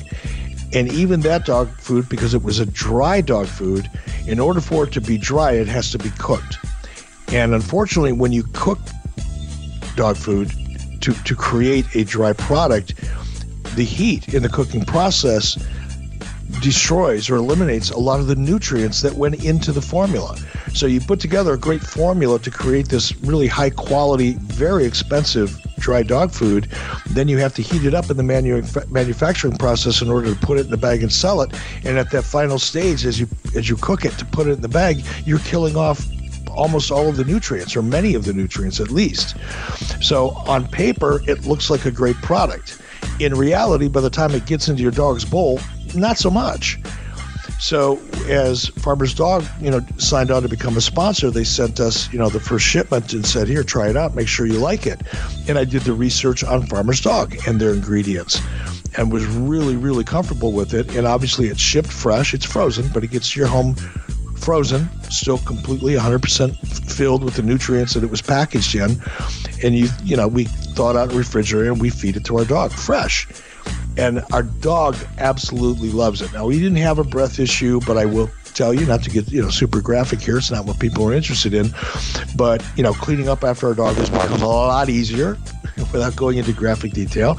Um, her metabolism seems to be much more regulated uh, and consistent, and she's just a happier dog. So I'm, I'm a firm believer in this product. I'm a firm believer in all of our sponsors' products because you and I get to test them, and we don't promote things that we don't like or we don't believe in. But this is one that's real high up on my list. I have a friend who has uh, tried the this this food, and his dog had allergies, and so he just thought that his dog had allergies. He had like these splotches all over, and you could you could see like discoloration on the skin and within like six weeks of using this new food, it's completely gone. I, am not saying that's going to be the results for you. I'm just saying this is good stuff. It's really helping our dogs. You should check it out. If you love your dogs, you're going to love the Farmer's Dog because the Farmer's Dog is a smarter, healthier pet food, and they make it as simple as possible to give your dog a better diet. Start your trial today. Go to thefarmersdog.com slash 83 weeks and you'll get 50% off and get free shipping. I can't believe that's real, guys. Thefarmersdog.com slash 83 weeks. 50% off your trial plus free shipping. Why wouldn't you do it? Thefarmersdog.com slash 83 weeks. All right, let's get to our next match. And this was an interesting one. Uh, Juventud Guerrera's here. One of my guilty pleasures of WCW. I absolutely love his work. Uh, and he's going to be challenging Konnan for the Mexican heavyweight title. Now, in reality, it's the AAA title, but you guys are referring to it as the Mexican heavyweight title. I really like this match, Konnan and uh, and Juventud, but I love these performers. And man, there's one power bomb in here that's just devastating. It's a cool contrast of of Konnan as a as more of a power move guy, and and Juventud really showcasing all of his incredible high spots. Really, really good stuff. I dug it. What'd you think? I did too. And I think the bump you're talking about, if you're going to watch this on the WWE network, I picked it up at about 43 minutes and 17 seconds, uh, ran through to 43 minutes and 30 seconds. Um, mm, no, let me take that back. That bump occurred in about 50 minutes is is when it took place. I loved it. I thought it was a great match. Uh, the only thing, you know, again, as I said at the beginning of the show, there's some things I wish I could go back and do over. Um, having Konnan in the Dungeon of Doom and having Jimmy Hart out there in his fluorescent Hulk Hogan gimmick with the megaphone is about as out of place as anything I can imagine in my life. Uh, I wish I could pull that back. I wouldn't have changed anything about the match. I just wouldn't have had Jimmy Hart out there dancing around like a, you know, like he just jumped out of a clown car. Um, that's the only thing that kind of rubbed me wrong. It was just nothing against Jimmy, nothing against what you know some of the great things that he's done in the past. But again, really, really bad casting here. Didn't make any sense. You know, Konnan and the Dungeon of Doom made absolutely no sense. The Dungeon of Doom were all cartoon characters. And if you look at Konnan and the way he's being presented here, he's a street guy. He's an OG, as he referred to himself.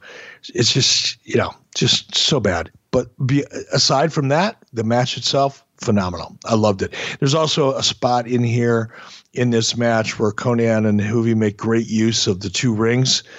I don't remember what the move oh, sequence oh, yeah, was, absolutely. but he's he's jumping. He, he, does like a springboard from the outside to that rope, then over to the other corner, and then I mean, so it's like from rope to rope to rope. Juvi's just moving around, and and it's funny because I watched it this week. I, I had I love this pay per view so much. I invited some of my friends from out of town to come watch it with me, and we made a night of it, and it was fun. And one of my buddies remarked, why did Konnan just stand there? And I said, fuck, nobody could predict what Juvi was going to do. I didn't know. He's, he's bouncing around. You're just looking at him like, what the fuck is he, where's he going? And then wham, double drop kick. Great stuff. It was really fun to watch. It just made me, I wish I would have appreciated it more in the moment. Sometimes you don't appreciate things until after it happens. And in this case, I don't think, I always enjoyed Juvi in his matches. Uh, maybe because, you know, the issues and the challenges that, that came along with him personally kind of affected the way I looked at his performances. But, you know, as I look back now, you know, 20 some odd years later, what a great match this was. Juvi was a great performer. I think this was a, an excellent matchup. Two different, you know, contrasting styles, but both out of the lucha, you know, uh, genre, if you will, or category. I loved it. I loved everything about it except for except for the Dungeon of Doom part. Really, really good stuff. Go out of your way to watch this one. Uh, we should mention we're on a roll here. This first match with uh, DDP and Chavo got three and a half stars. Ice Train and Scott Norton, not as good, star and a quarter. But this one gets three and three quarter stars, and the hits keep coming, man. I can't believe this is real. But Chris Jericho, fresh off of his Nitro debut, is about to make his WCW pay per view debut, and he's taking on Chris Benoit. They go 14 minutes and 36 seconds unbelievably great match. Four stars, uh, early Jericho, early Benoit. But man, everything, and I know this is people get weird about talking about Benoit matches, but he had such snap on everything that he did. Uh, everything just looked believable and impactful and and full bore, man. Really, really fun to watch. I dug this one. What'd you think? Same. I mean, I just Wow. I mean, I'm a Chris Jericho fan. I've, I've, always loved his work. You know, we've had our ups and downs over the years personally, but that goes with the territory. Good friends with him now and all that. But, you know, I love going back and watching early Chris Jericho. I love his current stuff. You know, the, the guy has reinvented himself, you know, over and over and over again. And every time he does, he seems to up, up his game to a new level and a different character. And I think that's an amazing testament to who Chris Jericho is. But I will go back, having said all that, and putting him over as much as I possibly can. Um, I'll go back and say to me, this is this is Chris Jericho. This is a Chris Jericho that, as a character, I fell in love with, as a talent, and I went, holy shit, this is the next evolution, and went on to be the next evolution or one of. But this match is so good and because of both guys, you know, because of Chris, certainly because of Chris, and because of Chris uh, Chris Benoit. I mean, they were both. Has there ever been anyone since Chris Benoit, as awkward as it is to put him over, and let's forget about for the moment, not forget about, let's set aside for for the purpose of the of this discussion the horrific way his life and his fam- family's life ended to set that off to the side for a moment and analyze the work in the ring. Has there been anybody since Chris Benoit that has been able to consistently deliver the kind of crispness and believability and ring work that Benoit brought to the table? Not occasionally, not every now and then. Every time. every time, with no matter who he's wrestling, no matter who it was. You put him in there with Hulk Hogan. You put him in there with Kevin Nash. You put him in there with Rey Mysterio. You put him in there with Tugboat, whatever. It's an example, not a, not an actual match. You could put him in a in a match with anybody, and he would deliver, at least on his end, a performance that was so crisp and so believable that it almost didn't matter who he was working with. It's amazing. Yeah, if if you can watch uh, Benoit matches, Meltzer would write this from a technical wrestling standpoint. This was the best match on the card and as good a match as you'll see anywhere. So really, really high marks. And that continues again. I can't believe this streak continues. Rey Mysterio is going to retain his cruiserweight title in 15 minutes and 47 seconds over Super Calo, who I believe debuted in like the prior 30 or 45 days, guys, on Saturday night. And now he's got a title shot here. And it's not a good match. It's another great match. Four stars.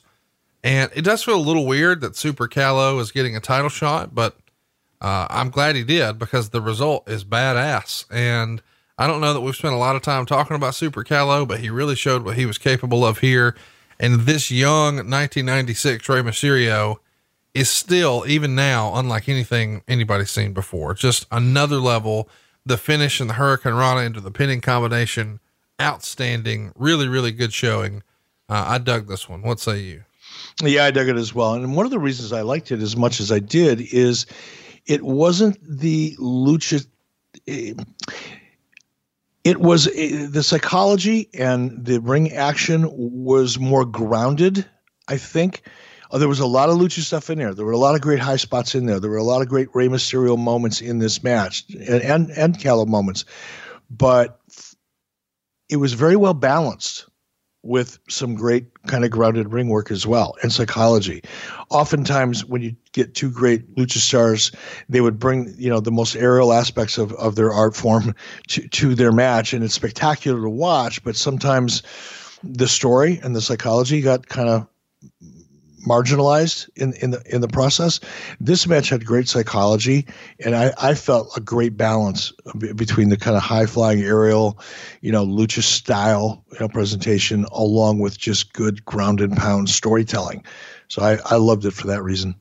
Go out of your way to watch it, man. Just really, really good stuff. Mysterio in his prime is just hard to beat. And unbelievably, the hits keep coming. We're on quite a streak here on the undercard. The Harlem Heat retain their tag titles against the Nasty Boys in 15 minutes and 31 seconds. And I know what you're thinking. Okay, guys, Mysterio, Benoit, Jericho, Juventud, Konnan. All right, I'm getting that this is a good wrestling show. But you're going to put over Harlem Heat and the Nasty Boys? Yes, we are. Even Meltzer did. He said after the previous two matches, this didn't figure to hold up, but it was a surprise. And he would even say a surprisingly good match, ending when Sherri broke a cane over Knobbs' head and Booker T pinned him. This is uh, the Sherri of old. She's got a lot of heat going in this match. It's a good brawl. and it is definitely a contrast. You know, you had some flipping and flying in the last match. This is just ass kicking, three and a half stars worth. There is a fun moment on commentary though. Remember, the Harlem Heat are the champs, and Bobby Heenan says something like, "It does no good for Heat to try to win by countout. You can't win the the titles on a countout." But they're already the champs. Uh, three and a half stars. What'd you think? I thought it was a great match. A lot of great moving pieces in this. Um, Sherri Martel, you know, as I've said, you know, in recent weeks, I, I think is probably one of the more underrated performers uh, or underappreciated performers over the last 20 or 30 years. She was a great character. She could do it all. She was great on the mic. She could get heat in the ring she could be sultry, she could be sexy, she could be provocative, she could be an ass kicker. She could do it all. She had a great range, and I think that's one of the things that so often talent, you know, doesn't pay enough attention to. You know, you you can you, you may be great at a certain type of character you know, for a year or two.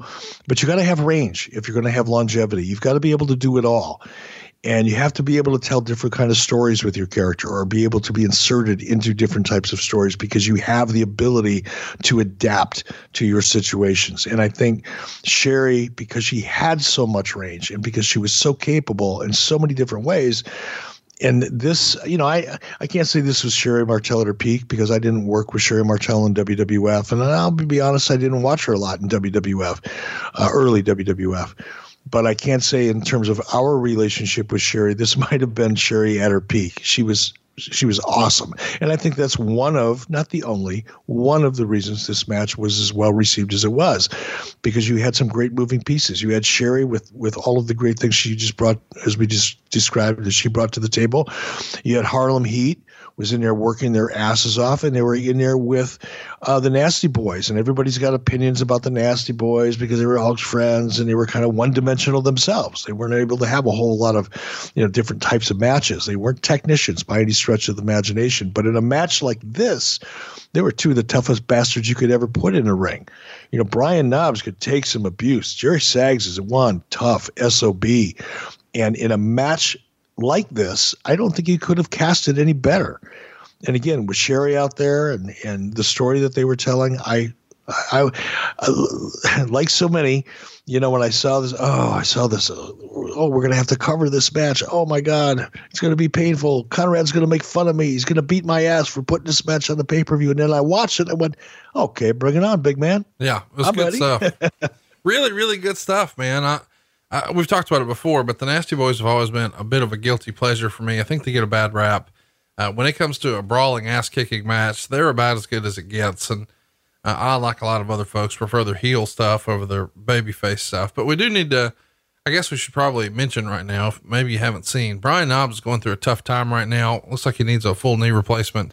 And uh, he set up a GoFundMe, and they're more than halfway there, but every little bit helps. So, if you're a fan of the Nasty Boys back in the day, check it out. It's on GoFundMe.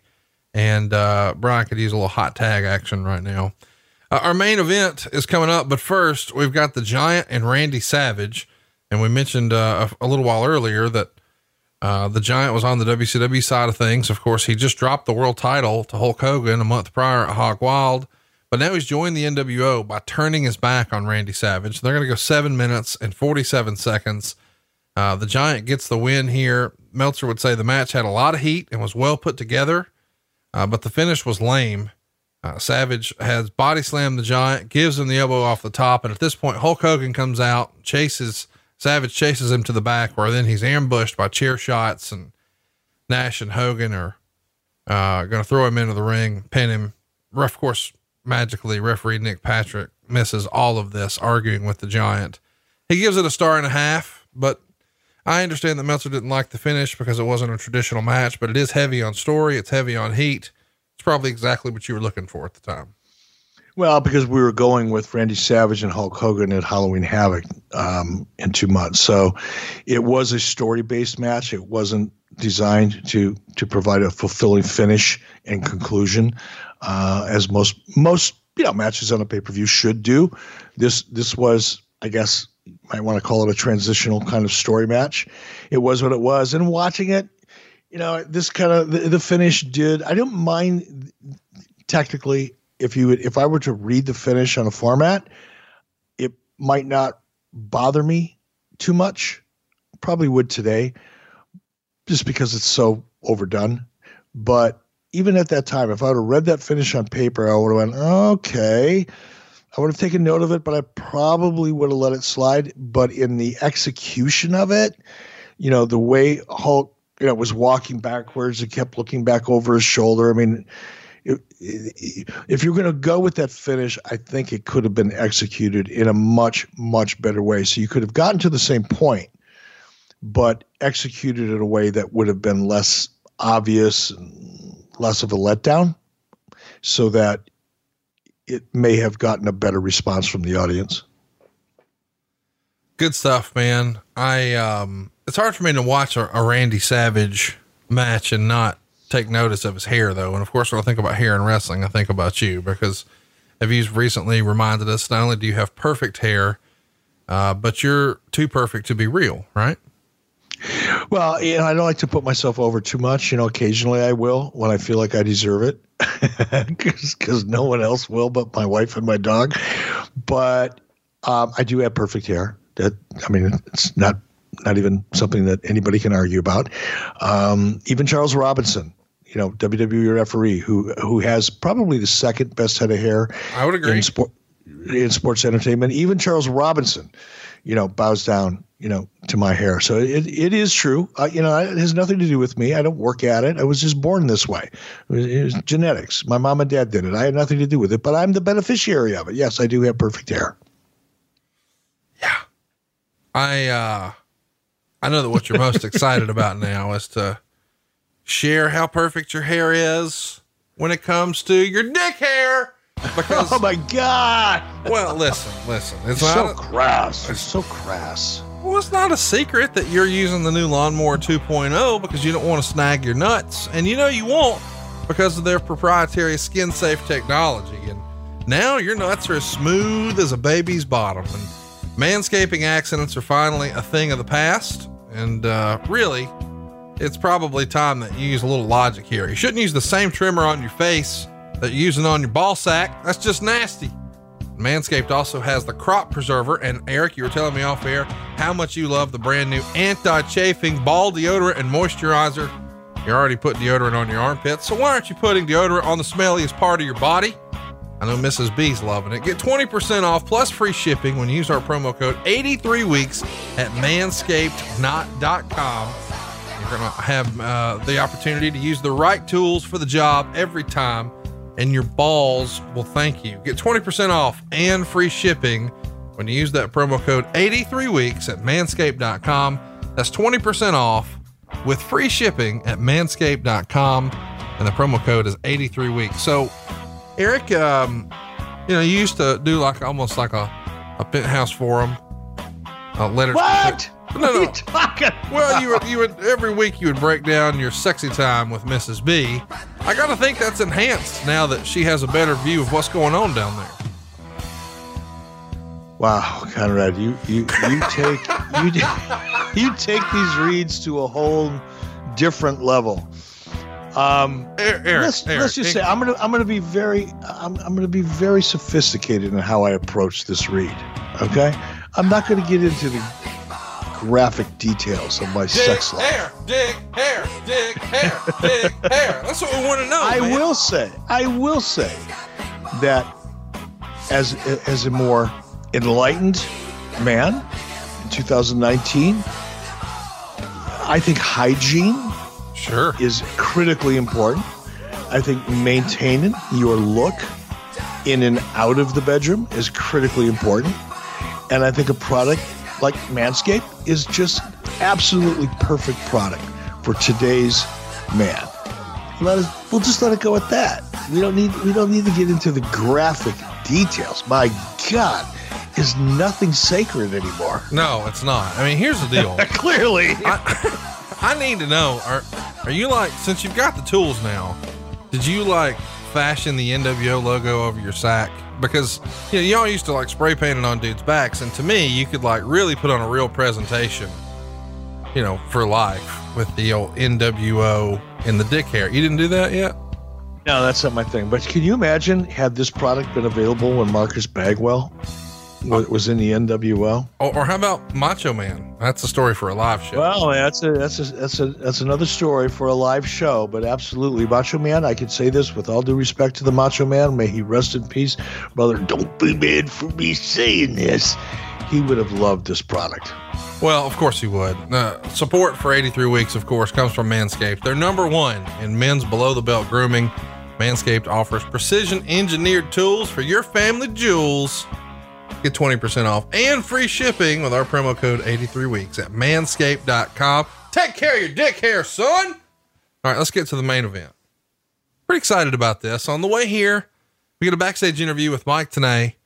Rick is so fired up that he's calling Mike Tenay Gene Gene's not even with the company, but force habit.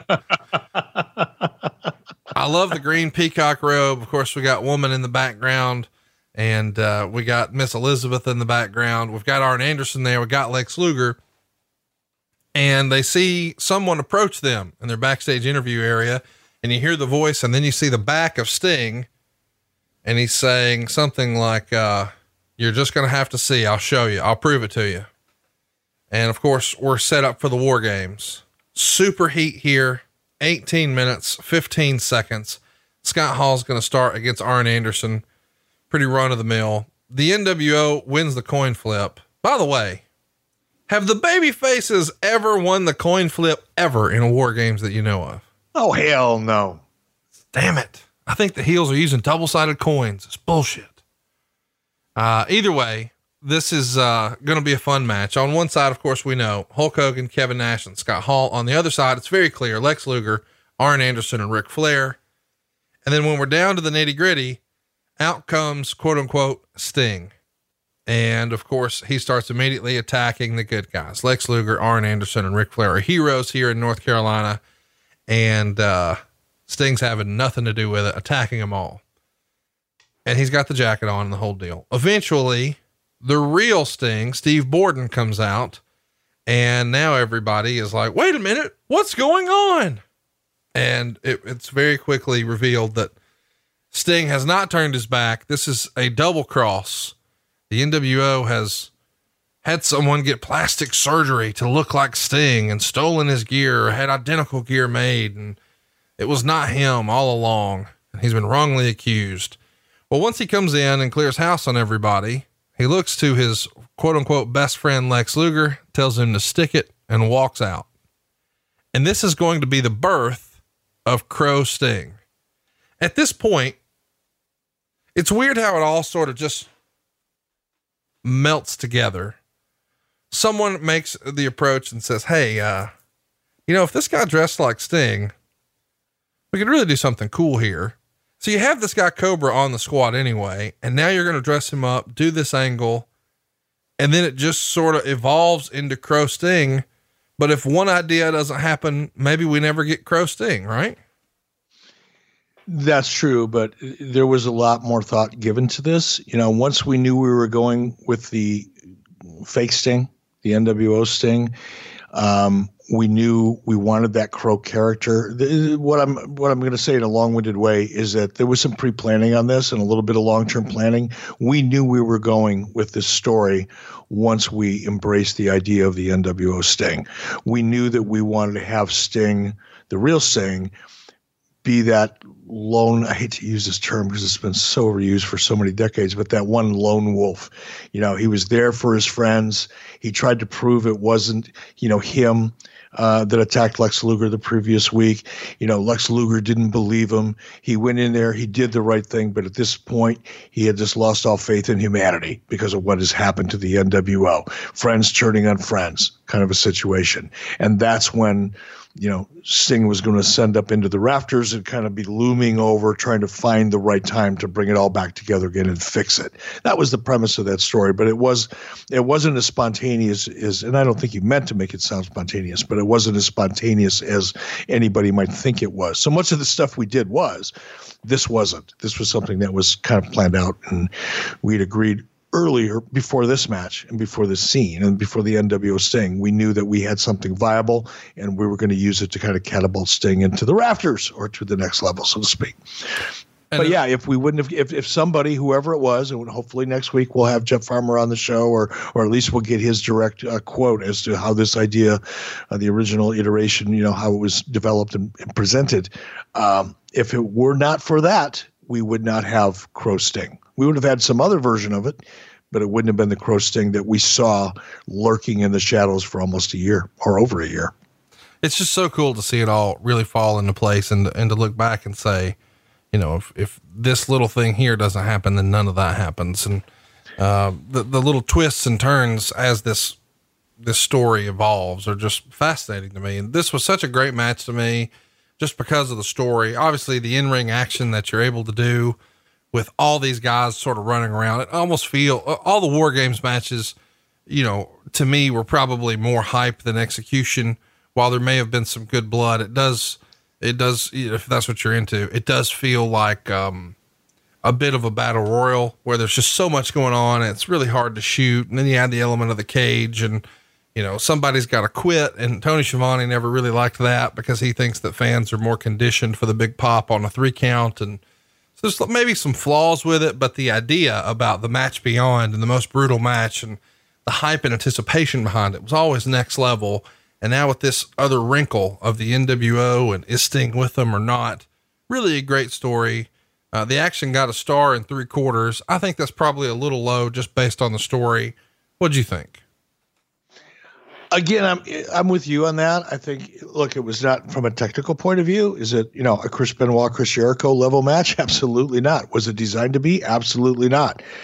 Um, if you would have had you know nine or 10 or 11 matches on the card that would have all looked like a, all would have been to the same level and the same presentation of Chris Jericho and Chris Benoit, people would have gotten bored stiff with it. Unless you were like the, the, the, the 1% of the top 1% of the audience that loves that kind of stuff. Um, this was a different kind of a match. It was a story match. This was advancing the NWO versus WCW, which was the reason why we were drawing as much money as we were drawing. And it was the reason why the ratings were what they were all of the other things underneath it were very important and helped contribute and gave us a sense of a variety of different kinds of styles and presentations and characters that we could all relate to in our own way going back to the wrestling buffet you know ideology but at the same time in terms of what was moving the needle what was driving revenue, what was creating the opportunities to bring in a lot of the lucha talent and a lot of the cruiserweights and to do all the other things we were doing was this story. And this story did a great job of advancing what we needed to advance. To your point, um, this story launched a 12 month story with Sting, which, by the way, we're still talking about 20 some odd years later. And by the way, you can still buy that Sting merchandise, Crow esque merchandise, you know, to this day over at the WWE shop. By the way, you can still see Sting in his Crow character uh, at conventions around the world. So the fact that, you know, was it a four star match? Hell no. Was it designed to be? Hell no. Was it one of the most important pivot points, I think, in WCW's history that has resonated to this day in 2019? Hell yeah. Great stuff. The next day on Nitro, he comes out and uh, cuts a promo. We should mention that Sean Waltman's at ringside, and when he's interviewed, he acts like he has no clue really what's going on. Later in the show, though, it's revealed that he has a new name, Six. Um, when Sting comes out to do the promo, he says, I think he does it with his back to the hard camera. I want a chance to explain something that happened last Monday night at Nitro. Last Monday, I was on an airplane flying from LA to Atlanta. When I got to Atlanta, I tuned into the TV to Nitro and I thought I was watching a rerun and often imitated but never duplicated. So what else do I see? I see people, I see wrestlers, I see commentators, I see my best friends doubting the stinger. That's right, they doubted the singer, the stinger. So I heard Lex Luger saying, I know where he lives, I know where he works out. I'm gonna go and get him. So I said to myself, I'll go into this conclusion. I'll wait and see what happens on Saturday night. And I tune in Saturday night, and what did I see? I see more of the same, more doubt, which brings me to Fall Brawl. I knew I had to get to Fall Brawl and get face to face with the total package to let him know it wasn't me. And what I get out of that was, no, Sting, I don't believe you, Sting. Well, all I got to say is, I've been a mediator, I've been a babysitter, all for Lex Luger. I've given him the benefit of the doubt a thousand times in the last 12 months, and I've carried the WCW banner. I've given my blood, my sweat, and my tears for WCW. So for all those fans out there and those wrestlers and people that never doubted the Stinger, I'll stand by you if you stand by me. But for all the people and all the commentators and wrestlers and all the best friends who did doubt me, you can stick it. From now on, I consider myself a free agent. That doesn't mean that you won't see the Stinger from time to time. I'm going to pop in when you least expect it. And of course, the next week, he's out in all black and white face paint, and the Crow Sting is born. And this show is really the birth of it. Fall Brawl 1996. I found it fascinating that, you know, the reader poll and the observer didn't really love the show. I thought this was a really, really solid undercard. As we know, not a huge fan of the Ice Train Scott Norton match, but the rest of the stuff really, really good. And the story in the main event was outstanding. Um, if you had to sort of give this pay per view a rating, one to 10, what would you give this one? Eight. I, I can't argue that, man. I like it. I think it's good. I do too. And again, we have the benefit of the you know benefit of 2020 hindsight. You know, in the moment, you know, if you go back to 1996 when whoever you know insert dirt, dirt sheet writer here whoever was writing about this pay-per-view and rating it or or putting it over or bearing it or whatever none of us not them not me not you could have known how successful that Sting story would become over the course of the next year plus, right? So we look at it now, you and I, in retrospect, as this huge, important pivot point. As I said, you could still buy this merchandise, you know, from WWE. You can still go see Sting. You have to pay a lot of money to do it if you want to get a picture and autograph, but you can still go meet and greet Sting in his Crow character. What I don't even know how many years later it is now, 20 some odd years later. Um, so clearly it was a story and a moment that has resonated throughout this industry for decades. Nobody's going to take that away from anybody. However, in the moment, we didn't know that. You know, it, it, it's it's easy to go back for you and I to look at this show now, knowing what we know 20 years later, and say, "Wow, this is really a great show," because it it achieves so many things. But unless you had a crystal ball, um, you didn't know how important this show was until years later. Uh, so I, I, get why you know some people may not have liked it and rated it as highly as possibly you or I think they should have. But from a storytelling point of view, from an overall balance of great wrestling action, great characters, great story, um, I think it was one of the better efforts under my tenure at WCW. Certainly could have improved a lot of things. I think one of the other things that I wish I could get a do over on was that backstage interview where Sting came in to plead his case and try to tell Lex it wasn't him. If I could only do that scene over again today, I I would I would love to do that scene over again today because I think it would have com- not not made it it would have made it much more interesting and much more dramatic had that backstage set it up properly. You know, when Sting just walked in and we just saw the back of his head, you know, in his back, which I know why we did that. We did that because we didn't want to, we didn't want people to kind of discern between the fake Sting and the real Sting any more than necessary. So there was a reason for it, but it still looked awkward at best. But Lex Luger was, if I was going to do that over again today, I would have had Sting probably come in. Um, I would have had him come in with a little more um, passion and pleading his case. I would have also had those four guys, whatever, however many there were, three guys, whatever. I would have had, you know, Lex and Rick and Arn tear into him in the beginning and, and create kind of a pull apart. I would have had that dialogue between Lex and Sting take place while they were each being restrained. You know, I would have brought more emotion to that. that that's my point. There just wasn't nearly the amount of emotion in that scene as there should have been given the circumstances in the story. And I think had it been physical and almost gotten to the point where you know, the three of them were pounding the hell out of Sting because they just were firmly convinced that he attacked Lex Luger the week before. I think Sting showing up, the real Sting, and doing what he did would have had a more interesting impact on the audience. But more importantly than that, I think his final farewell as the original Sting and now, you know, ascending to become this Crow character would have had even more meaning and and and and would have made the story even more interesting because it would have been more of a reason for it. You know, they not only doubted him, but they beat the shit out of him in the process. And I think that that could have just made the story stick even harder.